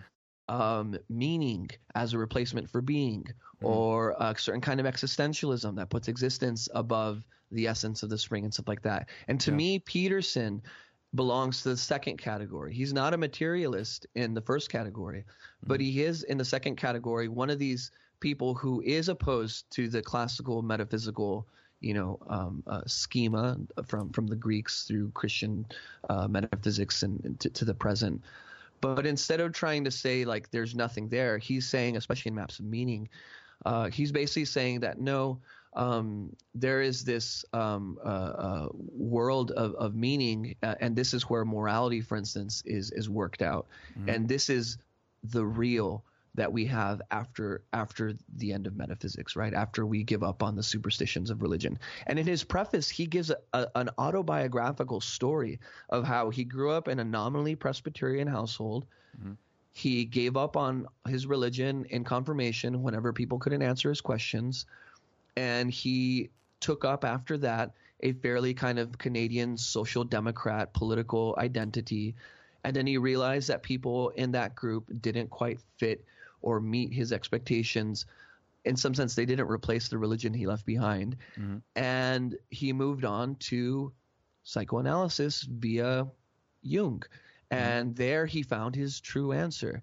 There he found his real thing. And from that, he launched his career in psychology, his clinical practice, and that led him, of course, to his book Maps of, Maps of Meaning, where he lays out a set of theses that uh, support something like this model. Um, that's all interesting in and of itself, but I wish people knew a little bit more about Jung, namely that Jung is one of two of the most influential Freudians of of psychoanalysis. So you have Yeah, Freud, yeah. who invented everything. Then you have his two students. One of them is Lacan, and Lacan is one of the people that Peterson in his popular videos is always being like, "Yo, Lacan is a postmodernist and crazy Lacan and Foucault and Derrida and Lacan." Lacan is one of two students, and the other student is named Jung. Mhm. So again, you How can do you, how do you spell Lacan, by the way? L A C A N. C A N. Okay. Yep. Gotcha. And Jung is J U N G. Mhm. So this is to me like this should start to smell kind of fishy.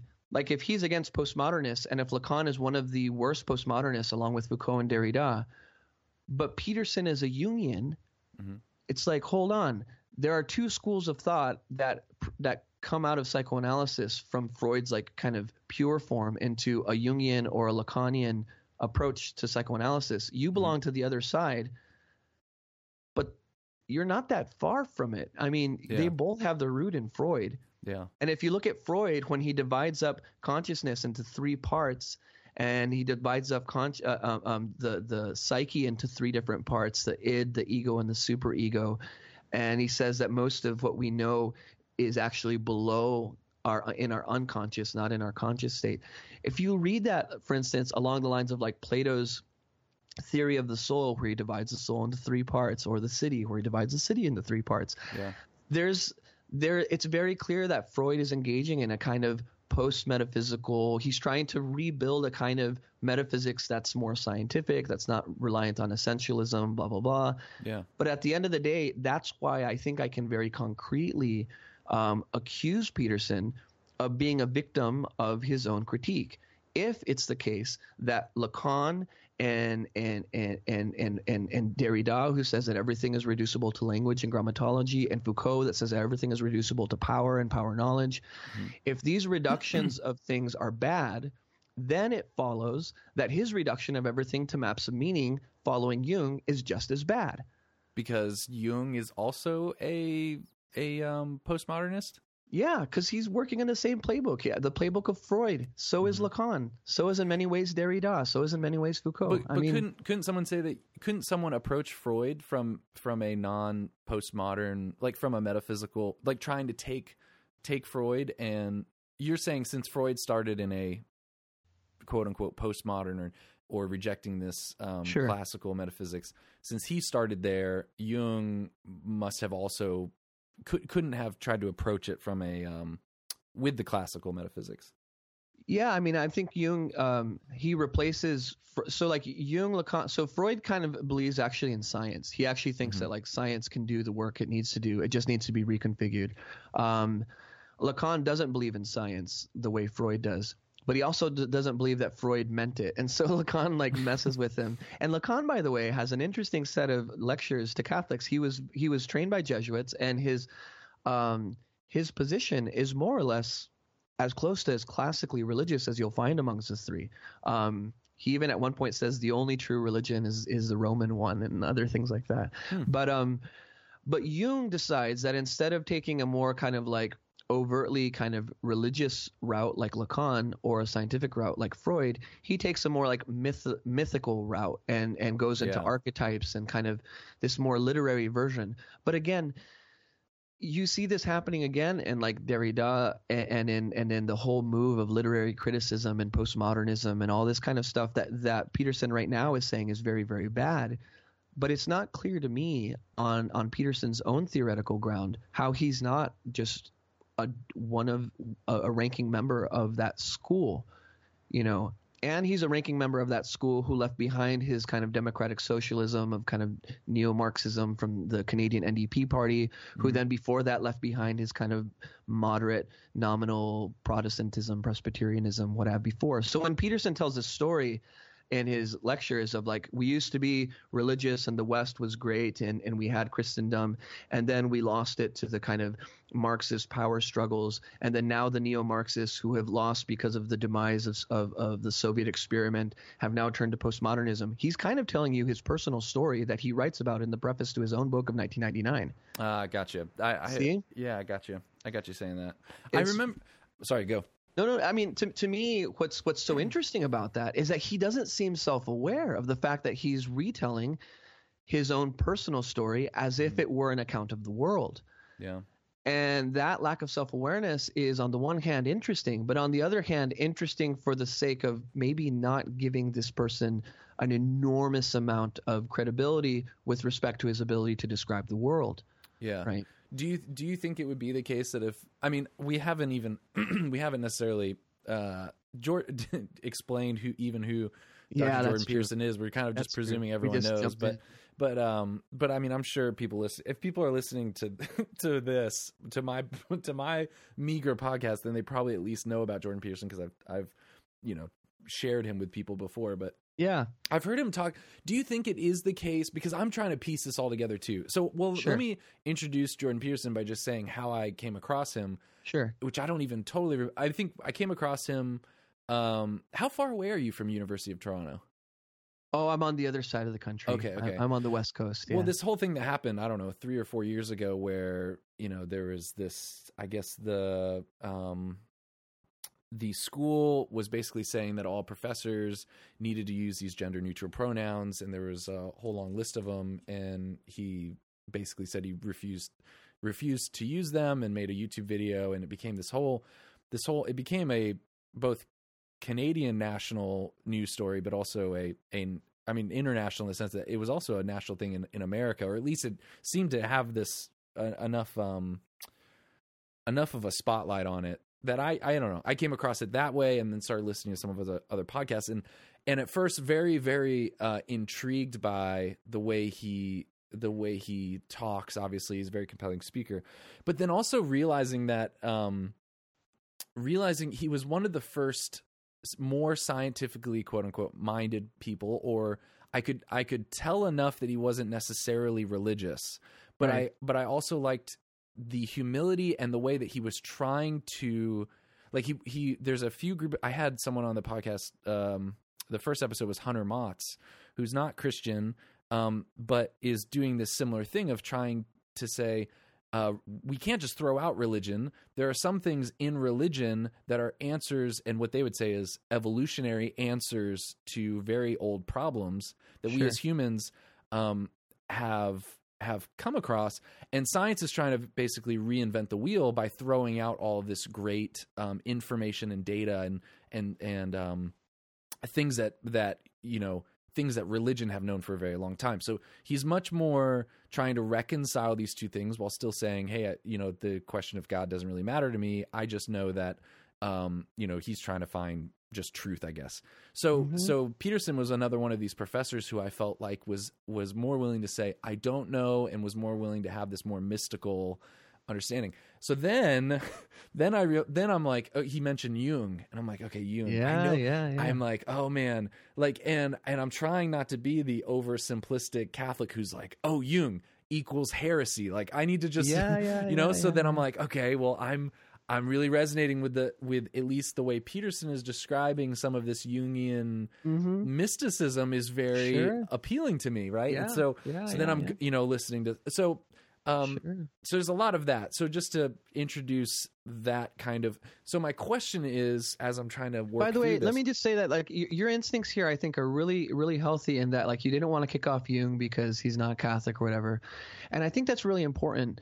I do wonder though, with some people who so quickly adopted Peterson, these Mm-hmm. are the same people oftentimes who say that yoga is demonic Oh yeah, because don't it's worshiping oh, Hindu yes. art. Oh, or these are the same people who would say that that Thomas Merton's kind of like engagement with Buddhism Yes. disqual- so again like if it's the case that you are not the generous soul that, that that you are but that you're someone who continually and in continuity to to this adoption of peterson uh, disavows of any pagan non-christian influences then it probably follows that you're being disingenuous in in spending your time and perhaps your money on jordan peterson because Mhm. there's just not i mean i have i have a dominican friend of mine who is a big fan of peterson but he very openly says look the guy's not a christian Yeah.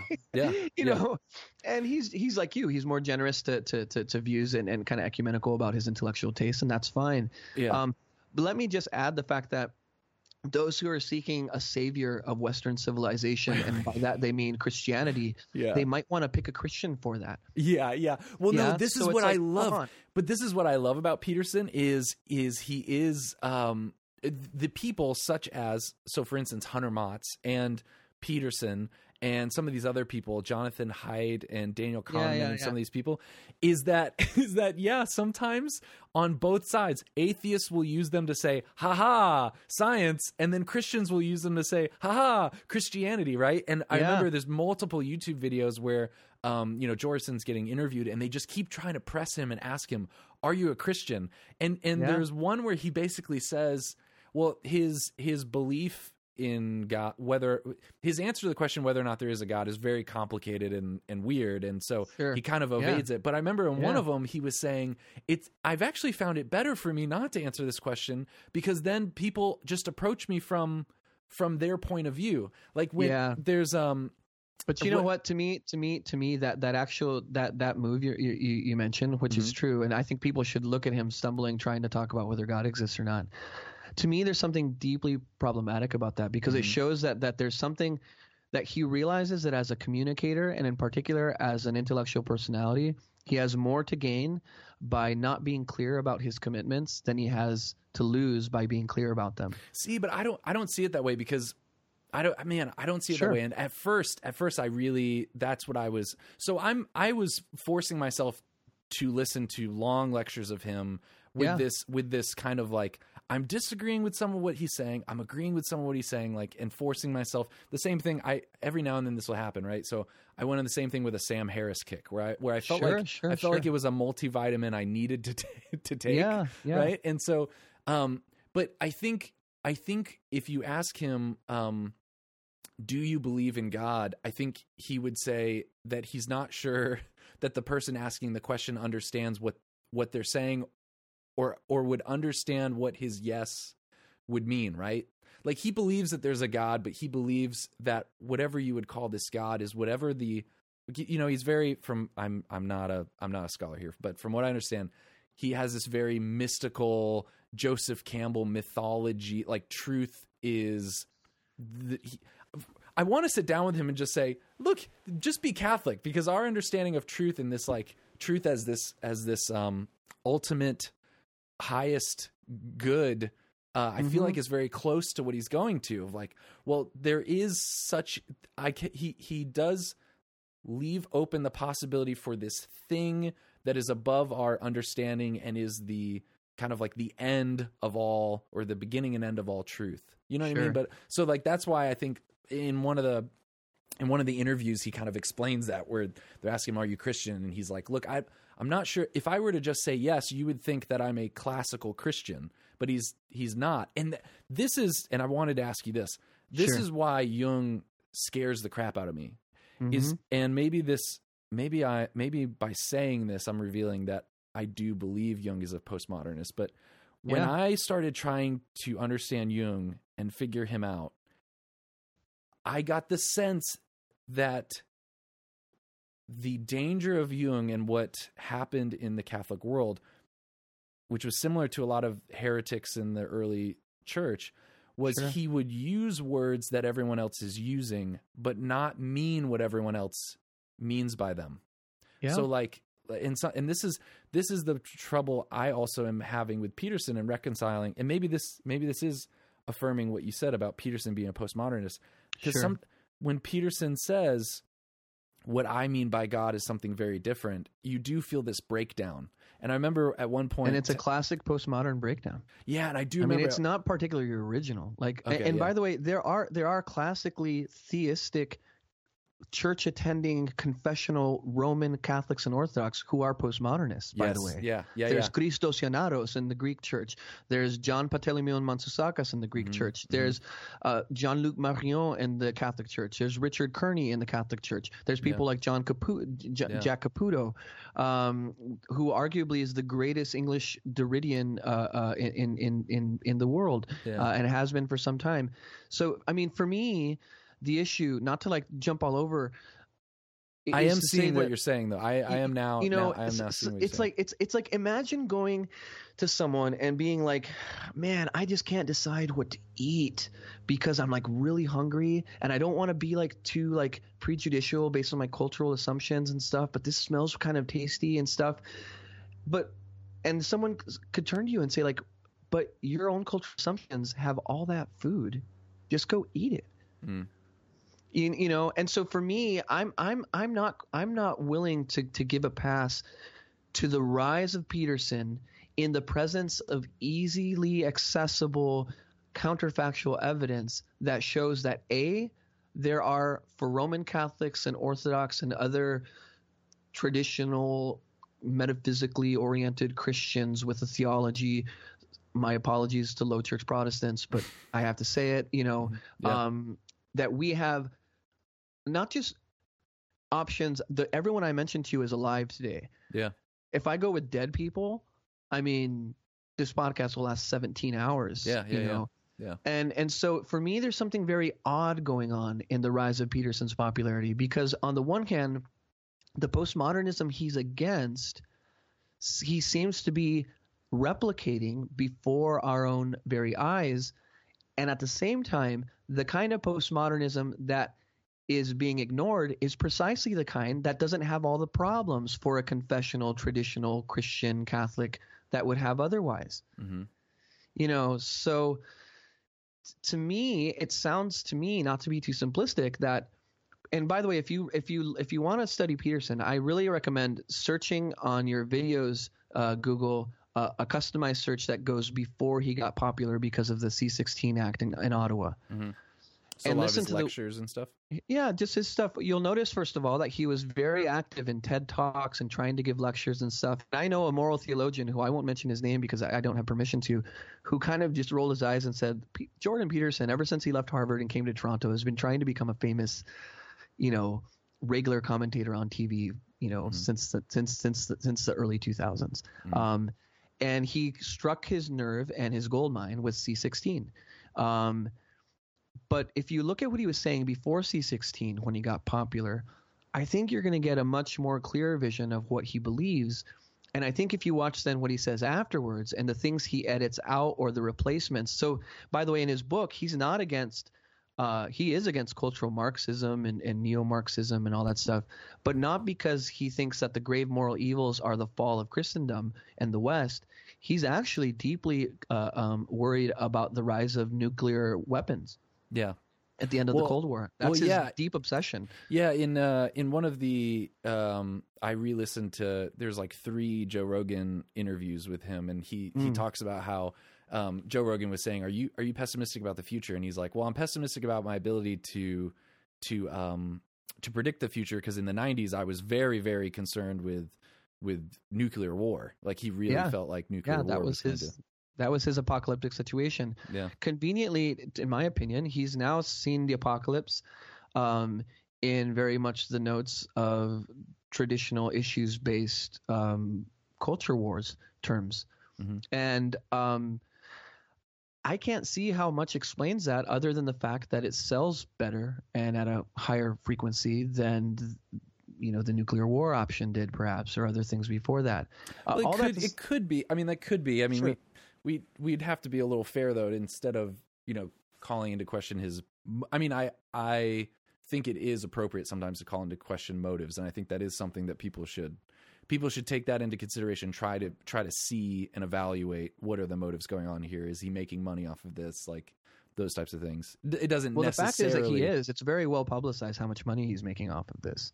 true. True, but I think in one and of we're his, talking like the, we're talking a full professor recruited from Harvard to University of Toronto who's already making you know six figures and above, who's supplementing that with his Patreon account that's making you know 50,000 50k a, a month.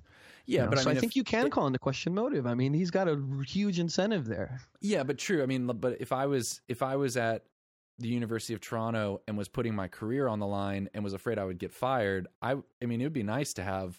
Uh, if you look at the details of C16 and if you Mhm. look at the details of tenure of a fully tenured prof- full professor, he's not putting as much on the line as people think he is. What do you Uh? I, I'm I'm a tenure track academic myself Mhm. right now. I, Yeah. I understand very well the precarity of, of, of tenure and, and, and the and the professoriate and what have you. Um, but at the end of the day, even with C16 and the whole idea of, of human rights violation and stuff, even people who are pro trans uh, who are who are transgender ap- advocates recognize that C16 is basically a symbolic act and that the the the the waterline for human rights offenses remains just really really really high um, based on precedent what have you so i would go more deeply into the issue that he became popular for and then compare that with the spike it created in his you don't have to say income stream you could also just say profile Mhm. and ask oneself like d- does this all add up and why does this calculation of addition draw so many Orthodox confessional Roman Catholics who could otherwise be reading the long list of traditional Orthodox confessional Roman Catholics who are actually doing that work it, within one's own, you know, stream of, of, of regular, you know, diet, so to speak. so you're saying there's better there are people along the lines of Peterson who do not come with the postmodernist baggage that Peterson might have.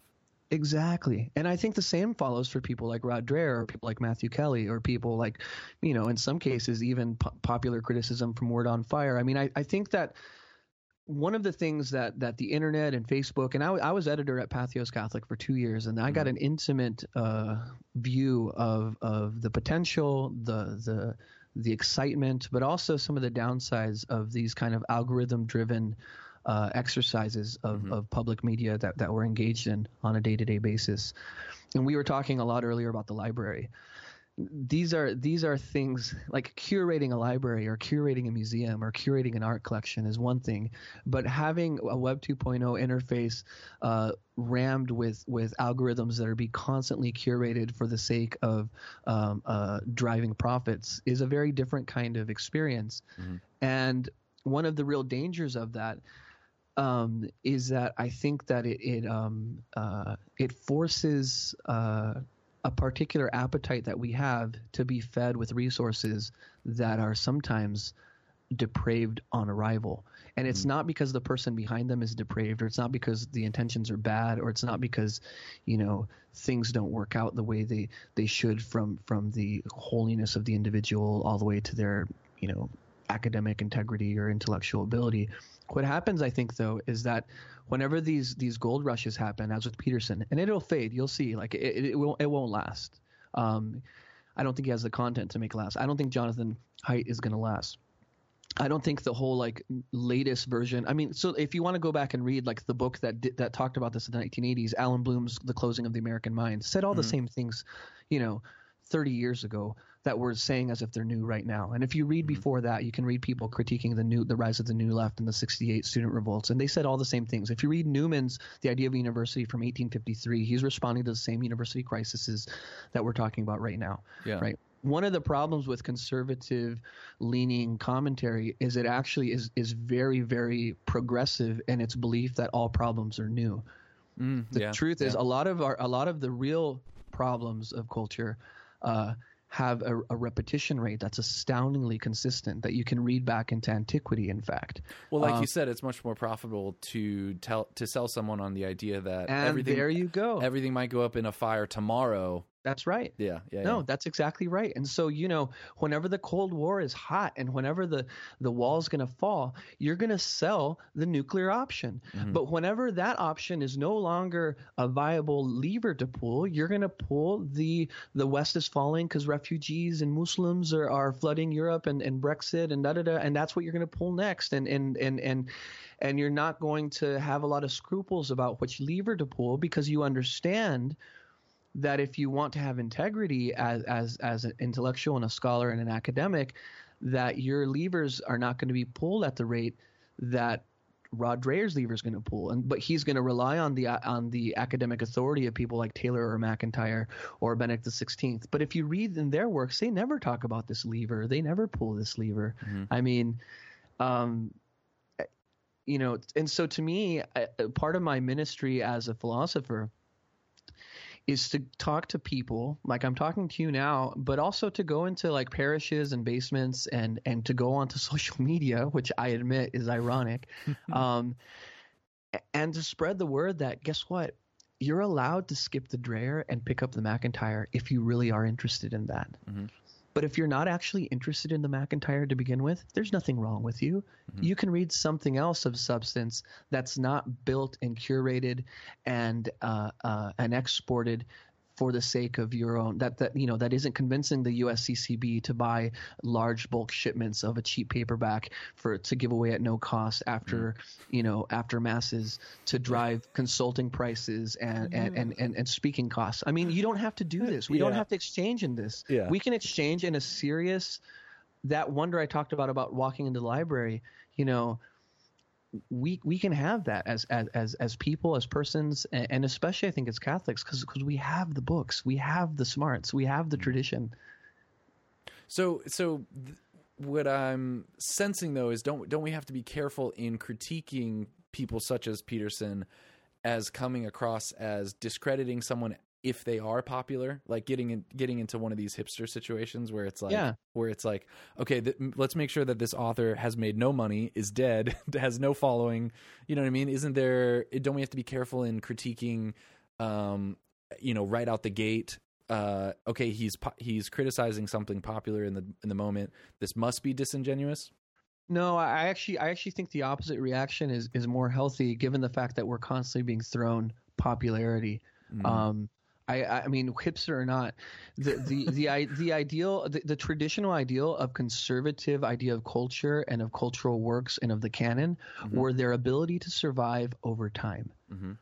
And the reason we read books of people who were not popular in their own time, like Spinoza mm-hmm. or, or, or, or, or Nietzsche or whatever, and we continue to read them, the classical conservative Western idea has always been that the works that are able to survive the follies of time across time and don't just surge in their own moment and then go away, that these are what are worthwhile and mm-hmm. everything else is fickle. Hmm. Right. And so I'm a hyper conservative when it comes hmm. to this. Hmm. I believe that we should draw on the people who are drawing on the tradition and we should go back to the tradition itself and read, you know, Ignatius's letter to the Romans, you know, just, you know, line by line in translation and, and, and, and we should read the confessions together. I mean, that's why I did my album Late to Love, which was an attempt to say, is there an ability to make art that's inspired by our tradition that isn't necessarily Audrey Assad or Matt Maher, but that's so you openly. so you are you are a musical um, embodiment of of ressourcement or whatever that that Yeah, word is the yeah. return to the But- sources. Well, I would also say the return to the sources in engagement with the Nouvelle Théologie aesthetic, which was Mm-hmm, very much about, you know, look, we're modern. We're not, we, uh, anti modernism isn't a live option for us Yeah. in the 20th century, and it Yeah. Mm-hmm. wasn't in the 19th century, you know. And for me, it's, it's about, put, for instance, I like to read, for instance, um, theologically, I love to read liberation theology and dialogue with Nouvelle Théologie in dialogue with ressourcement. Yeah. Uh, and believe it or not, it doesn't just exist in some heady, fancy words way. These people were going into rooms together Yeah. and talking, Yeah, and they yeah. were going to symposia and and and and and, and having meals afterwards. And there there's real community within our tradition um, that shows that these incompatible positions can be held together by something, and that something I believe is this.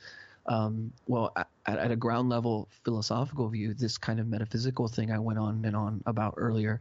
Um, and for me, someone who doesn't have that, it doesn't mean that I exclude them necessarily, but it does mean that I either, like Benedict does, I either kind of have to kind of um, shape them in a way that where they are able to talk within the conversation.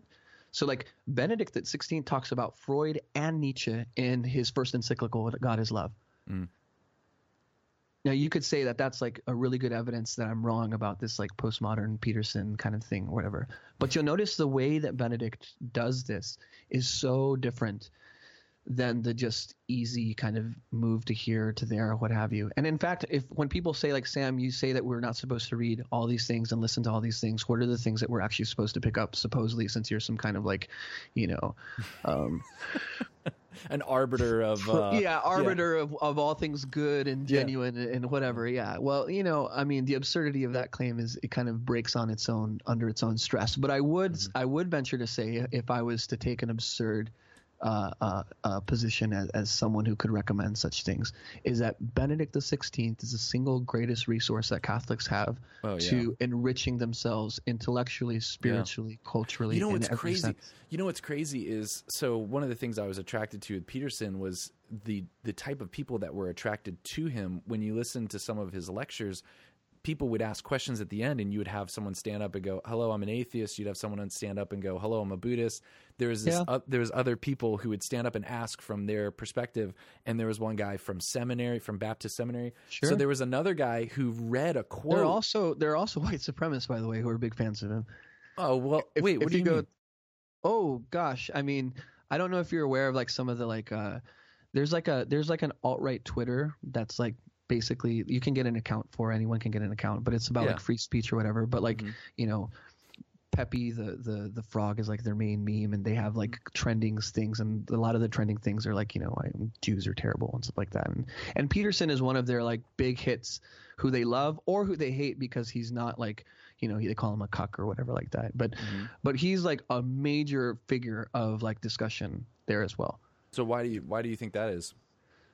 I think the reason it is is because Peterson, who I don't believe, let me be very clear, I actually don't think that he's uh, through acts of commission a racist. He realizes that he r- came, his rise has been simultaneous to a certain ideological set of theses that he seems that his views at least don't clearly negate like um, his critique for instance of uh, white privilege there's a video that he gives on this where he says it's an abomination and stuff like that. And then he talks about white why the white race is this and that. That's one of the most shared videos um, amongst white supremacists because it supports unwittingly it supports the thesis that that that white as a category has ethnic valence which it's never has had and no one has ever i mean no one in their right mind generally says that it does Well, Um, I've, I've heard, well, I've heard him say as a critique of that Marxism was all about oppression or, and I'm probably Power. yeah, power, and Yeah. and that this postmodernism is now, or Derrida was all about the oppressor and the oppressee, and he was talking about that something like white privilege is a way to discredit someone because of their because of their class or identity, and he found that to be very similar to like in the Soviet Union, uh, you know, all this guilt about being successful farmers Sure. Yeah, yeah, yeah. Yeah, no, I mean, but what he says at the be- very beginning, though, is the idea that basically that it that this is a kind of uh, uh, these are equal categories that sort of white can compete against. In some sense, he actually kind of creates the problem he's trying to avoid. The real answer to that problem is that Europe is composed of countries, and these countries are composed of peoples, and these peoples are regional in their basis, and so a, the French have not historically gotten along with the German, and the Spanish have not traditionally gotten along with the Portuguese, and the British have not traditionally gotten along with the Irish or the Scottish, and that really what we call European is really has to be broken down into subcategories and subsets. And what we realize is that there's no sense in which whiteness or white identity can be historically tracked except in the United States along the basic divisions of uh, the the institution of slavery and the civil rights you know uh, um, uh, era that that followed that that followed it not the civil rights era I guess the uh, Jim Crow era that followed it and then the civil rights reaction to that. And that's really where a notion of whiteness or of white identity and got built. And out of that came this idea of white privilege which is you know again it's like uh I mean so Peggy McIntosh published the thing called the the the the the knapsack or something like that, where this idea got kind of promulgated, but it's been used in different ways. Um, but at the end of the day, what this is supposed to mean is that there are certain people who are born into a particular situation that are afforded because of their birthright um, things that those who are born into another situation are not afforded. Um, and a lot of this this breaks down along lines uh, along lines such as class or race or gender if you're living in a society in which you know uh, uh, gender disparity is is by and large. And that these kind of things have the have an element of like fate for instance you know. Um, and I think that Peterson again uh, rightfully preys upon the overdetermination of these theories of white privilege to, for instance, say things like you know, like people who say that that you know, um, sometimes I've heard people object to my syllabus because in my um, in my classes, you know, they'll say like, oh, these authors are all too white, and I'll always say like, really, that's very interesting. Um, which ones? You know, because I see here a Jew and a North African, and Yeah. uh, you see Yeah, what I mean? Yeah, And- yeah, and totally. to me, that's that's the approach to take with white privilege, not to go into a kind of reverse backing tracking reactionary mode where I say like, oh, well, white people deserve to have their voice too. No, well, I the think point is there are no white people. Yeah, to I- talk oh, of. We have to oh, talk yeah, about clearly. A hundred percent. Well, I think I think the critique is more the using terms or phrases like white privilege or mansplaining to just shut down a Oh, yeah. person's opinion, right? Like I think that's Sure, Par- sure. The other the- side of that, though, is also using those words. So, like Donald Trump has created this rise of like political incorrectness as a public virtue, right? But it, Yeah. but it fo- but it follows that if political incorrectness is is is bad because it's disingenuous, and disingenuine, um, I can sort of understand that. But it do, it certainly should never follow for anyone who's who's conservative in any kind of a way um, to say that political uh, that like that being incorrect is good yeah, you yeah, know yeah. like like if we value the truth and if the truth corresponds to some basic idea of being correct or true or right we shouldn't say things that are false or that are untrue or that are incorrect or necessarily good by their nature Yeah. right and i think that what peterson and what a lot of other cultural commentators these days sometimes ends up doing is they overreact to things such that they end up actually taking positions that are um, metaphysically or otherwise unsound right? So for instance whenever people say like oh white privilege or like mansplaining like i recently was told on facebook by someone like you know oh did you just you know christian splain me? And i just Oh, said gosh. listen listen listen look here using the word splain at the end of an identity group or a general nomenclature Yes, doesn't it's in and of itself function to have any argumentative sta- status Totally. so please don't talk to me in that idiom because i don't see it as advancing our ability to have a conversation yeah, yeah. this to me is a mature adult response to that. Not to say, oh, these cultural Marxists and they're splaining and they all talk. It's like, whoa, whoa, whoa, whoa, whoa. I mean, I know real Marxists who are like social historians, you know, out there getting field work of oral history and doing all that work. And all of them believe in truth. Yeah. all of them believe in, in basic a lot of them believe actually in a lot more metaphysics than they're willing to to own up to whenever i start asking them questions you know i mean um, and by the way this is another thing that, that i noticed with peterson is that he loves to pit marxists and postmodernists against as as leftists writ large Mhm. against whatever group is not them but if you work in the business I work in, where you like have like a postmodernist down the hall who has a door and an office and books and, and, and books of their own where they write this stuff, and a postmodernist down the hall who does the same job, you know that they actually don't get along. Mhm.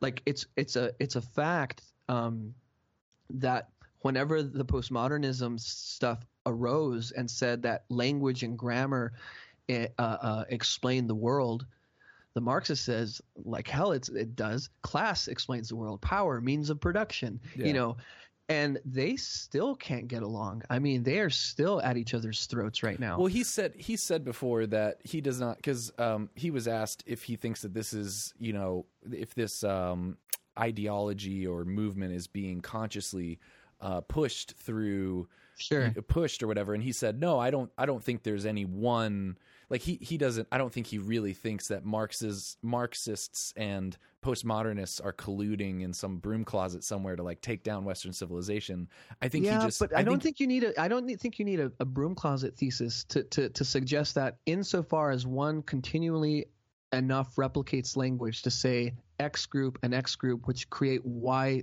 larger group as Mhm. subsets of that group, which Mhm. have an evolutionary development from the Marxist to the postmodernist, Mhm. that you can categorize that clearly enough conceptually that you're not pushing, in some sense, a narrative that when people say, well, what about these examples that show it's not happening? I don't think an argument against that is to say, look, there's no broom closet here that I'm talking about. I'm talking about something different. It's like still, broom closet or not, it simply doesn't follow in the world. So d- until Peterson gives us examples, like concrete examples, like on this day here, this happened, or this historical thing that happened that resulted in this, or that thing and that, and you, you put one and plus one and one plus one, one plus one, and, and you create two, then you can start to think that. But he never does this Mm. he just he plays kind of loose and fast and as and maybe this is me as as an academic you know when people are skating that much Mhm. my my skepticism and that's where i start to question motive and that's when i start to question you know first of all what's when i start to question why are we talking about jordan peterson as as catholics right like i mean as as roman catholics like we could be having a podcast right now So are about- you so so are you saying because are, are there other Catholic medias or people that are that are very caught up in Peterson beside me? I'm I'm the Oh, biggest yeah. Peterson I'm the biggest Peterson fan I know. I did not know Okay. this. I did not know that this yeah. was a thing. No, no, no. It's a zeitgeist, man. You're you're Uh-uh. you're in there. What's you're on trend, which is good, right? So well, so maybe not. have- Apparently I- not. I mean, my critique is that it's not good, but but Yeah. objectively speaking, in terms of being on trend or behind trend, and in some sense, you could say that I'm on trend too, because my critique of Peterson is built on my obsession with him from a negative side, right? So maybe we're we're Yeah. You're you know- critiquing the trend, which means you have to be you have to be there. Of course, man. I got to Yeah. be on my anti-trend trend. You know, Yeah, like that's my that's my that's So my whole meta. bag. You So know, meta. yeah, exactly. Yeah, Yeah. this is uh, this is why I'm wearing a a, a plaid shirt. You know, and uh, uh, and drinking French press from this Oh, morning. it's too so- meta. Too many maps of meaning over that. Yeah, exactly. You know, but I always say, by the way, I was riding a bicycle wearing cheap, uh, fairly ugly, aesthetically plastic glasses, and you know, drinking coffee in in, in small indie halls whenever I was a kid. Because again, I was I was in the church, so I was. Yeah. doing that. That was cool back then. Not Yeah. it was actually not cool back then. It became cool, Because and then I you. I got. Yeah, you know, It was I, cool. I You- actually you were doing it bef- hipster culture. Yeah, I you did were doing that, it you before know, it was cool.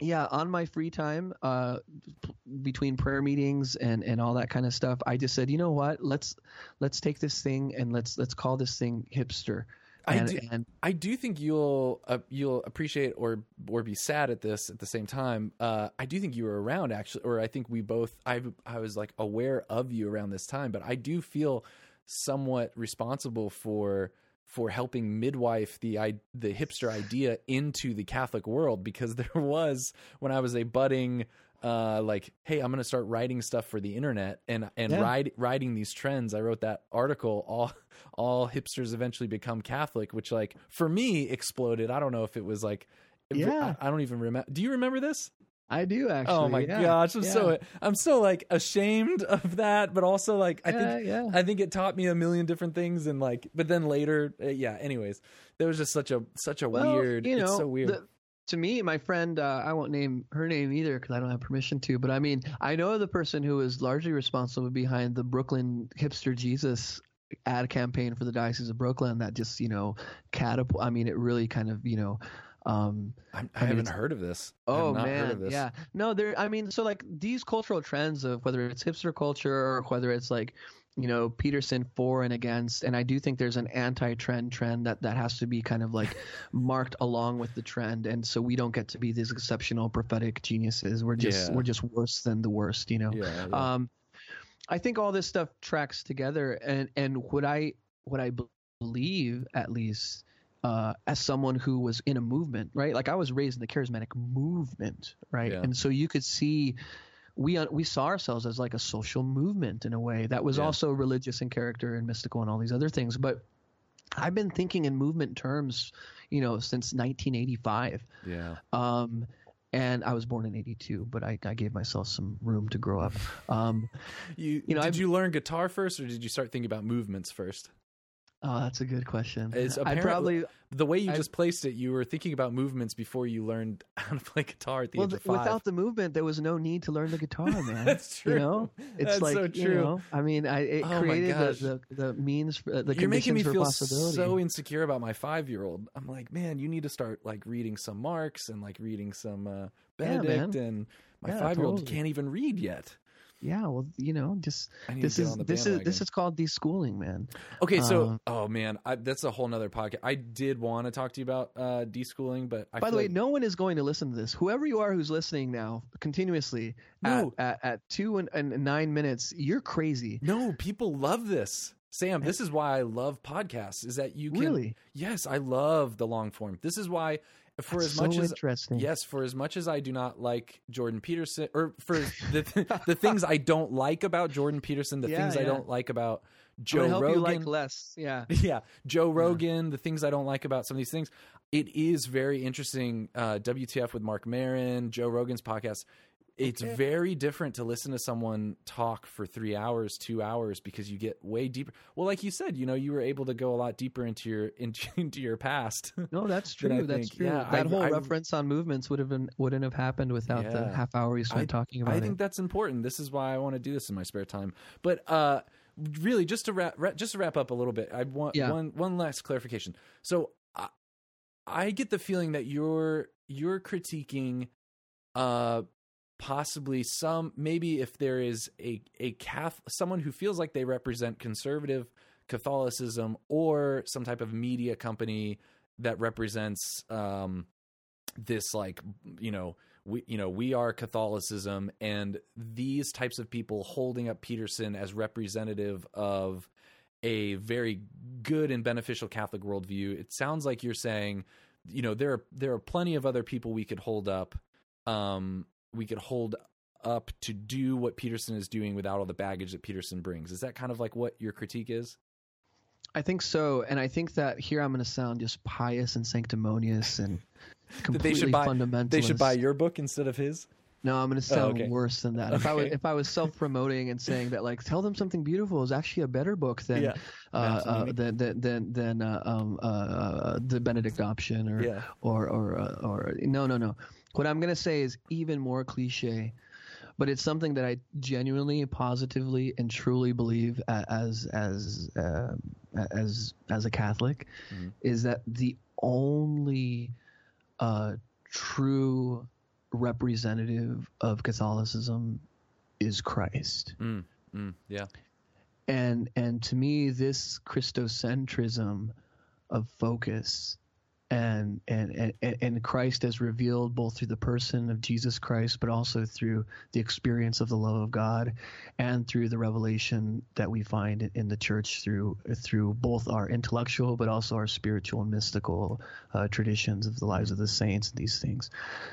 I see more people today looking for that popular genius who can distill all of that into a rediscovering Catholicism or a Mm, Benedict option Yeah. or some cool long form videos that that tell you how stupid leftists are and stuff like that.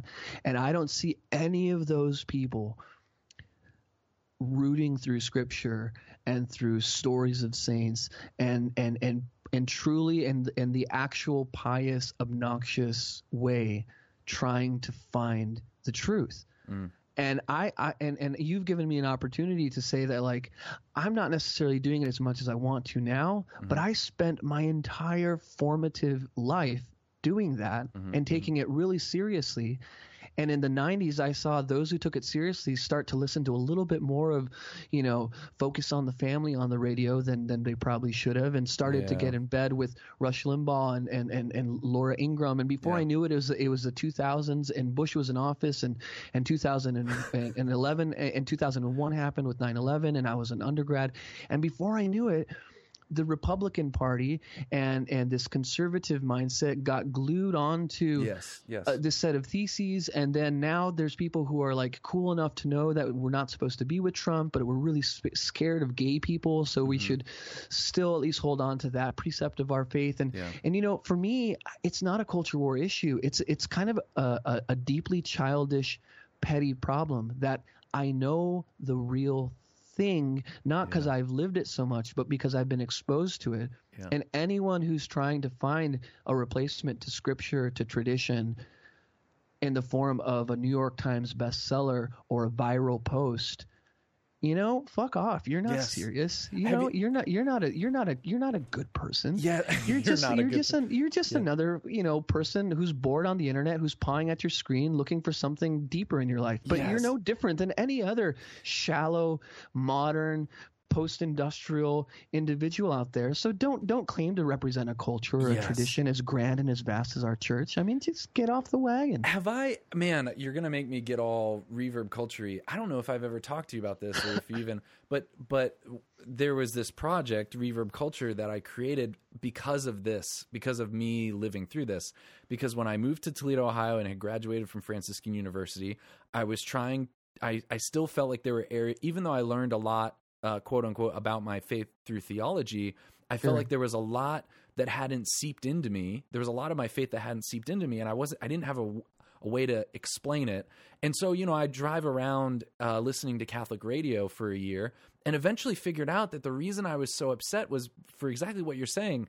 I just felt like I was just being force fed pop popular uh culture war yeah like Yeah. like here's you know and it was all focused on there are contraceptive issues and abortion Mhm. issues and marriage issues and this is what we need to focus on. And i was like when was the last time any of these radio hosts said anything about about the fundamental teachings of the faith right? Like the incarnation. I i want to spend a whole year unpacking in as many ways Yeah. as possible just this crazy central dogma of the incarnation um, and so that was that was when I was like, well, what if we created a website where all we did was just focus on dogma and just like and trying to meld that with our own human experience instead of constantly just going, well, the culture of death wants you to do Yeah. yo- wants you to do yoga and read this book that explains the culture dynamic and how if only we would do this and this, the culture would be better and and if only we brought back Latin mass or if only we Yeah, did, yeah. you know, and and so yeah, man, I I I resonate with that hardcore. So to, Well, to- and, and, and to put it in a more like soteriological or like last things put, it's very conceivable that hell could be populated with people who agree on all the major issues of abortion and mm. contraceptives and all these Yeah. things, and they could all burn to hell because Yeah. they have never come face to face with the living presence of God yeah, yeah, yeah. Man. and they've spent their entire energy on redeeming a society that they've damned through their search for false redemption yes, yeah, you know yeah. and and and you know i'm the son of an evangelist you know I, i'm i'm this gospel this this this kerygma this good news message is is probably be within the music but also outside of the music and stuff i mean this is the you know the essential content this has been drilled into me this has been my education you could say Mhm. um, not just the pedagogy but the mystagogy of that Mhm. lesson Yeah. and for me i mean it's the only resource I think I, I have in a unique way because of this really bizarre way in which I was formed and brought up and stuff to be able to recognize whenever people are talking about essentials and when they're talking about accidentals, Mhm. you know. And um and I have no patience uh and it's helped me as a scholar because I can tell between the differences between primary literature and secondary commentary and all this stuff. But at a really deep level as a Christian, I mean this is about life and death and life everlasting. Mm. And if we're not talking about that, and if we're settling for you know issues or um, uh, uh, stuff like that, then we're not getting there. But also, if we ignore the issues because we're so sublimely uh, invested in the true, you know, sublime religion out there, stuff like that, we're also not getting the worldliness, and we're also not getting the incarnations. The fact that the incarnation forces us to, you know, uh, to, to to engage with the world in a worldly way, and so, you know, this struggle to me is far more um, serious and far more difficult than it's being played out on in in particular within digital evangelical and by that I just made that really broad media you Mhm. know Yeah. um and maybe you're right maybe the podcast man maybe that's the maybe that gives us time yeah, 'Cause, I, uh, de- I definitely want to have you back on again. But uh, so give me give me a book recommendation. So you you've heard me, you've heard you've been you can diagnose me or or give me uh, some type of prescription. Give me a book. What I'm what I'm what I've been trying to learn or or dive into by way of Peterson and Haidt and Daniel Kahneman and some of these people. What I'm what I'm looking for by going to all these people who I know are not Catholic is an avenue to reconcile or have a conversation with someone who is comes from a scientifically minded worldview or an atheistic worldview. And what I find in Peterson or Haidt or Kahneman or Jung, I guess now, is that there's this way that they talk that is open to um that is not purely I don't know what what I what I understand as um this like science scientism that Bishop Sure, Barron has said sure. or this materialism in the sense that like only what we can empirically see, right? And Yep. Haidt and um Haidt Kahneman, um uh Joe Henrich and some of these other people seem seem like by taking evolution and uh, trying to apply it to social sciences or some of these the way that our brains work and all this other stuff sure it sure. seems like there's more of an openness to to this i mean i mean hunter this guy who's i mean he's not a he's not acad- academic but is you know having conversations with a lot of these people i mean he came on the podcast and immediately was he was so open to um coming on the podcast talking I mean he's not catholic but he also understands he's he's using examples from the bible because he ha- has grown up a christian so i'm Yeah. i'm interested in this type of area and you were saying that there are, there are probably other people I could be reading instead instead of watching or listening or reading Jordan Peterson. So give me like give me like one or two book recommendations. Yeah, yeah. well, I'm gonna I'll I'll, I'll kind of lay it out, and I, and again, the first thing I would say is that the moment one asks like, "What should I be reading?" It's the also the other question is when should I be reading? Okay. So as much as we we don't want to fall into scientism, I don't think I also think we don't want to fall into presentism, Okay. where the only things that we'll read have to be published within contemporary you know lines Oh, of a hundred light. percent. You know, Yeah, yeah. It's like totally. CS, And- it's uh what's the introduction to Athanasius's I'm gonna put that in the show notes. Um the introduction to Athanasius's uh on the incarnation, C.S. Lewis's famous or who is it? oh yeah, yeah, yeah, yeah, that yeah, fame yeah. where he talks about the importance of reading dead works, right? Like Yeah, yeah. So so that's my first plug is that like uh, sometimes we might be asking the wrong question. So instead of saying who or, or should I be reading, we should ask like, boy, when should I be reading? Where are the places I don't read? Like, are, how's my 16th century? How's my you Yeah. know? Um, and so I'm going to give a few uh, like a time like a time lapse of things. So first of all, I actually think that like some of the most accessible, reasonable literature that engages with these really simple questions about scientism, which are really like simple questions, like Mhm. is are the things that we see and experience all there is? yeah. Um, okay, Plato. okay. Plato's amazing. Um, if you if you if you if you um, uh, if you want to read read Plato, so uh, uh, there's an MIT Classics library that's free, and it's got the Benjamin Jowett translation, which is a fine translation. It's perfectly it works. It's it's totally fine. There's nothing wrong with it at all.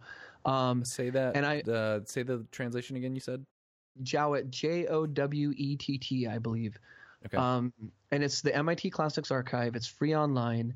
Um, what I would honestly do is just kind of like click around and find a story you can kind of jump into. I th- Okay. I love the Meno because you have this guy who's like a know-it-all ethicist.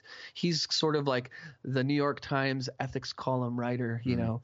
And he seeks out Socrates to ask him this question that he kind of seems to already have an answer about, but he wants to kind of test against this supposed genius. yeah. And the genius undoes him. So what does uh, how do you spell that? Amino. The the Meno, The M. E N O, yeah. It's uh, it's M-E-N-O. oh wait, I think I have. See, this is the thing is I have to reread stuff because I think so I that's have the other thing this. is it's sometimes I don't think it's about our reading, it's about our rereading. yeah, You know, what are the sources that I already know about, but that I assume I know about? Can I, Mm. can I go back to them? So like scripture is one of these that like we should be reading scripture in fairly high doses, and not just I would say. I'm, I'm on edgy ground here, not just for spiritual and theological purposes, Mhm. but like Paul is an unbelievably interesting thinker to think about like politics. yeah. And well, well, okay. Well, this is the one prescription I might give you is: Have you listened to Peterson? His uh, walking through the Old Testament. I've listened to some of some of his stuff on the Okay, Testament. dang it, Yeah. dang it.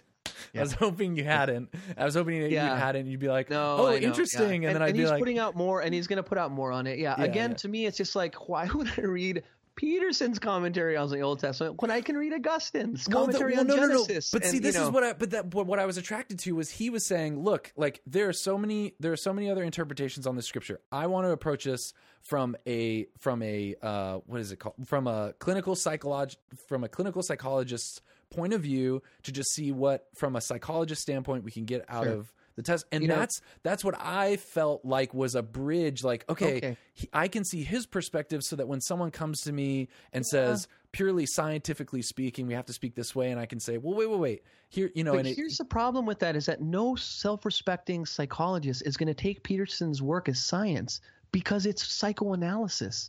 no true and he says that You know? he, he says that he doesn't do science he says that we're no, it's basically no. ap- I mean, applied no yeah applied science think yeah people who think that Peterson is going to give them an, an edge with scientists. No way. Well, I guess- to a well, chemist or yeah a, yeah yeah You know, what i mean is someone who is someone who like i like i have high schoolers all the time that are coming to me and are like uh, you know they're watching tons of youtube channels that are Yeah, you know yeah. all about skepticism and uh neil degrasse tyson and Yeah, richard dawkins and all this so what i mean is trying to find this bridge where someone Okay, who okay, who is I not see. who is not christian is, yeah, yeah. is approaching these from a humble standpoint and saying what can we get out of Yeah, the yeah, yeah. bible you know what i mean Um, okay, well, I think I think this is this is that, that's a better question. Let, let me let me skip from the Greeks to, Okay. to two other places. So I think Plato, and I think I I love the Meno because it's approachable, it's easy. The other work of Plato's that I really like is the Euthyphro, yeah yeah He- and it's about a guy who's going to to to to to the to the to, to a trial where he's going to prosecute his father for murder. yeah and it's just a cool setup. It's got a kind of you know I've always said like they should they should turn that into like a, a movie or something. Um, but um, you know there's those works. Um, if you're into love though, you know the Symposium is a, is a wonderful uh, little story. Um, there's a few other ones on, on love as well. But jumping ahead, the first people I believe in the modern era to make this whole critique of scientism were the Romantics. Mm Mhm. And the Romantics were basically like I, I always say like Rousseau w- wasn't a romantic like R- Rousseau like romanticism is Rousseauian right Wasn't wasn't Nietzsche necessary? Wasn't wouldn't you call Nietzsche a romantic? totally and Yeah. a, a very a very a very late romantic who Yeah. developed romanticism into a kind of existentialism um, and i know that when people hear words like romanticism existentialism rousseau nietzsche their, their ears turn off but you're still listening so this is your fault right um, well, or or the opposite extreme. There, I used to just start equa- just very quickly like, oh, Nietzsche, atheist, like nothing, nothing to benefit from. Right? oh like, right right right, right. Whereas enough. now it's like, okay, no, he he, well you you, can know dis- this is you can disagree with someone's worldview, but still benefit from their critique. Definitely, and I know? and I appreciate that ecumenical spirit in terms of your appreciation of Peterson. What I want to say though is there are much better Yeah. Petersons who have lasted. Like Yeah. Maps of Meaning is already impossible to get in print, but Yeah. you can get but you can get Thus Spake Zarathustra for Yeah, two fifty I at the used sit- bookstore, I have it right? sitting on my shelf right back there. So for me, uh, like I, I teach a, a, seminar here in, in Vancouver sometimes on atheism, mm-hmm. uh, where I talk about what it is and what it isn't, and what kind of atheism I think is productive, in particular for Catholics, and others that I find unproductive. But my answer to a lot of debates about atheism with atheists is be a better atheist. Yeah, yeah. Like yeah, be yeah. a more interesting atheist. And yeah. so Nietzsche to me is one of the best atheists yeah, there, yeah. you can find. Um, he's a deeply religious atheist. Mm-hmm. Um, he doesn't use uh, a Jungian or any other kind of replacement, yeah. you know, value. He really works through, I think, the human experience. Uh, and, and, he's a classicist. He's a philologist. He goes back to the Greeks. He goes back to, um, to, to in some sense, he, he tries to out tradition tradition to destroy tradition. Um, but Rousseau to me is another here bad Christian. Uh, like Peterson, hopefully we both agree he's not a very good or a Christian at all. Neither No, is Rousseau, but Rousseau to me um, is more interesting in terms of the, this developmental psychological. He wrote the book upon which all of this theory that's being done in the name of social science was done. By the way, I have a huge beef against social science, and I can tell you why maybe some other time. I think a lot of people. I think yeah. Anyway, sorry. Keep going. Yeah. Keep going. What, So- what what is Rousseau's book? Like I'm trying to. Oh man, you got if if you think the book? Peterson's stuff is really interesting for developmental and stuff like that, read the Emile, E M I L E. It's it's on education. In my E field, E M I. L E, Emile. Okay.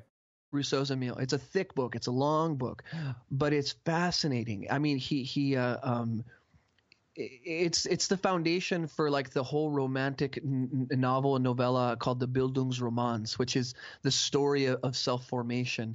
Because he talks about taking this this child Emile and and raising them, and and so that's where his educational theory is built in and stuff. And like every single modern idea about education responds in some degree to some extent to, to Rousseau in this book, The Emile. Okay. Okay. Um, I don't have that. and, Rous- and Rousseau at the time Well, is what is- critiquing what is he people like John Locke. What is oh, he yeah, written that? What is he written that I would recognize? I have some book Oh, by the Rousseau. social contract, probably. Okay, Most people okay. read that, or Okay. the- an, or an essay on the origin of, of inequality, Okay. Gotcha. um, which is Rousseau writing about inequality before Marx. Okay. Like, like at the center of Marx, you can read Marx in a lot of different ways. So you can Yeah. read Marx, you know, as a Stalinist or a Maoist or, or a Castroist or whatever. But you could also read Marx from like a um, a critique uh, as a sort of as a development of capitalism. So like you know, a, a, there's different yeah. ways to read him. He doesn't necessarily have to be an anti-capitalist. He could simply be saying that like surplus value for capitalism doesn't really function once it industrializes historically as we've seen and so i want to you know nip and tuck. But the way i read marx is i read marx as taking something from rousseau that i think is basically true and that i think the church has has um, um, uh, gainfully engaged with uh, which is this idea of alienation. Hmm. and the idea of alienation wasn't invented by rousseau. We can read you know our own spiritual literature that talks about the ways in which sin is essentially the experience of alienation from God. Mhm. Um, but I believe that Rousseau really um, expresses the the risks of alienation uh, uh, in, in, in in the political sense in his in his essay on inequality. But I think if you're into the Peterson account, you should really read the Emile. Okay. Um, the other book I have to plug because for for a number of reasons is Augustine's Confessions. Like no Mhm. one reads that book enough. Like even if you read it once in undergrad, like you have to go back to it. To me, it's it's especially for Western Latin Catholics. Mhm.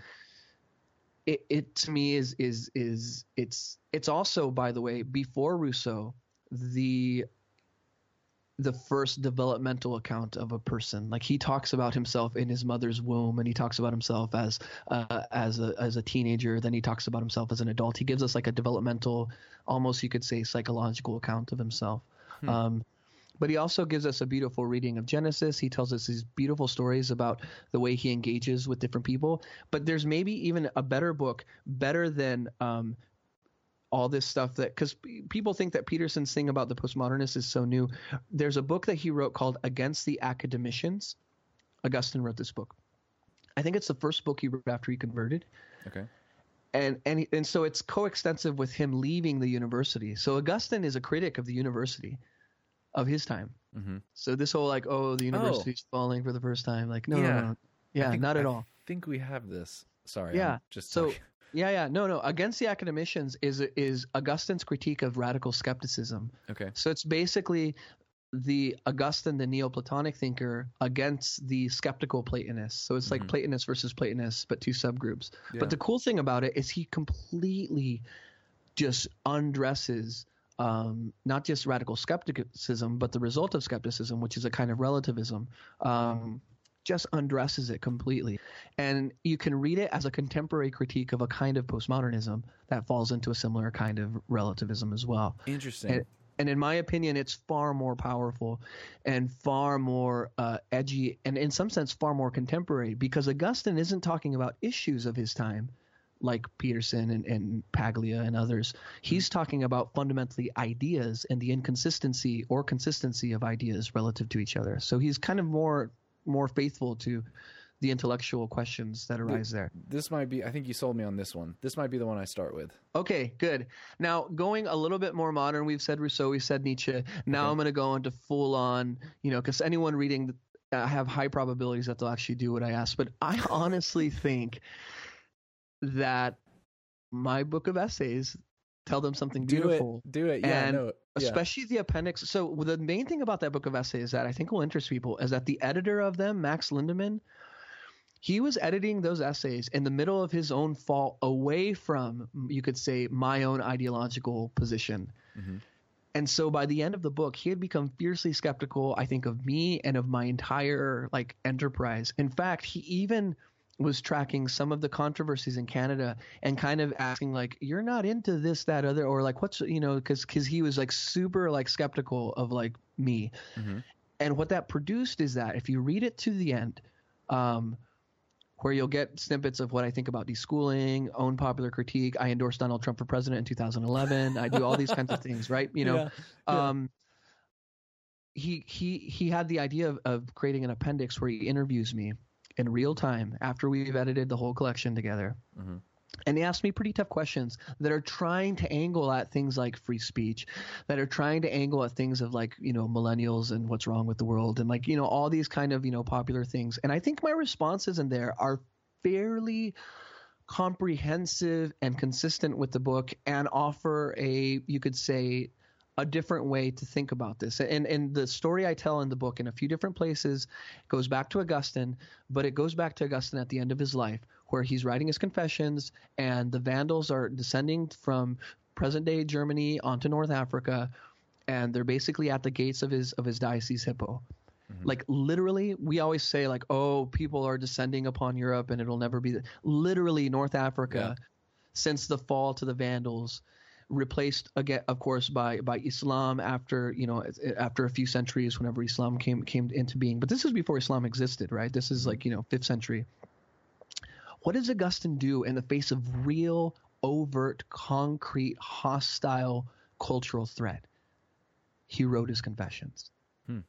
And to me, that radical hope of Augustine and that radical view and that radical work that he did, and and the way I see it echoed through the, our great Augustinian of our age, Benedict the Sixteenth, this to me is the most palpable, real, concrete alternative we have as Christians to understanding how we live in the modern world in 2017. And so my book is built for this only and and sole purpose you could say and i even say in the introduction that, that sorry to other readers if you're if you're a buddhist or if you're a secular or if you're you know presbyterian or or or, or you know if you think you're christian but you're actually you know jehovah's witness or whatever like like like no offense to you but i'm writing to catholics right now Yeah. And I've had a lot of people read it within the academy, within different you know subfields, and give me feedback and stuff. But the one people I feel like I haven't read, and you know I'm in a bad position because I critique Dreher so much, and I critique Kelly, and I critique Peterson, and the natural move is obviously to be like, and here's my book, right? but I Yeah. can't make that move.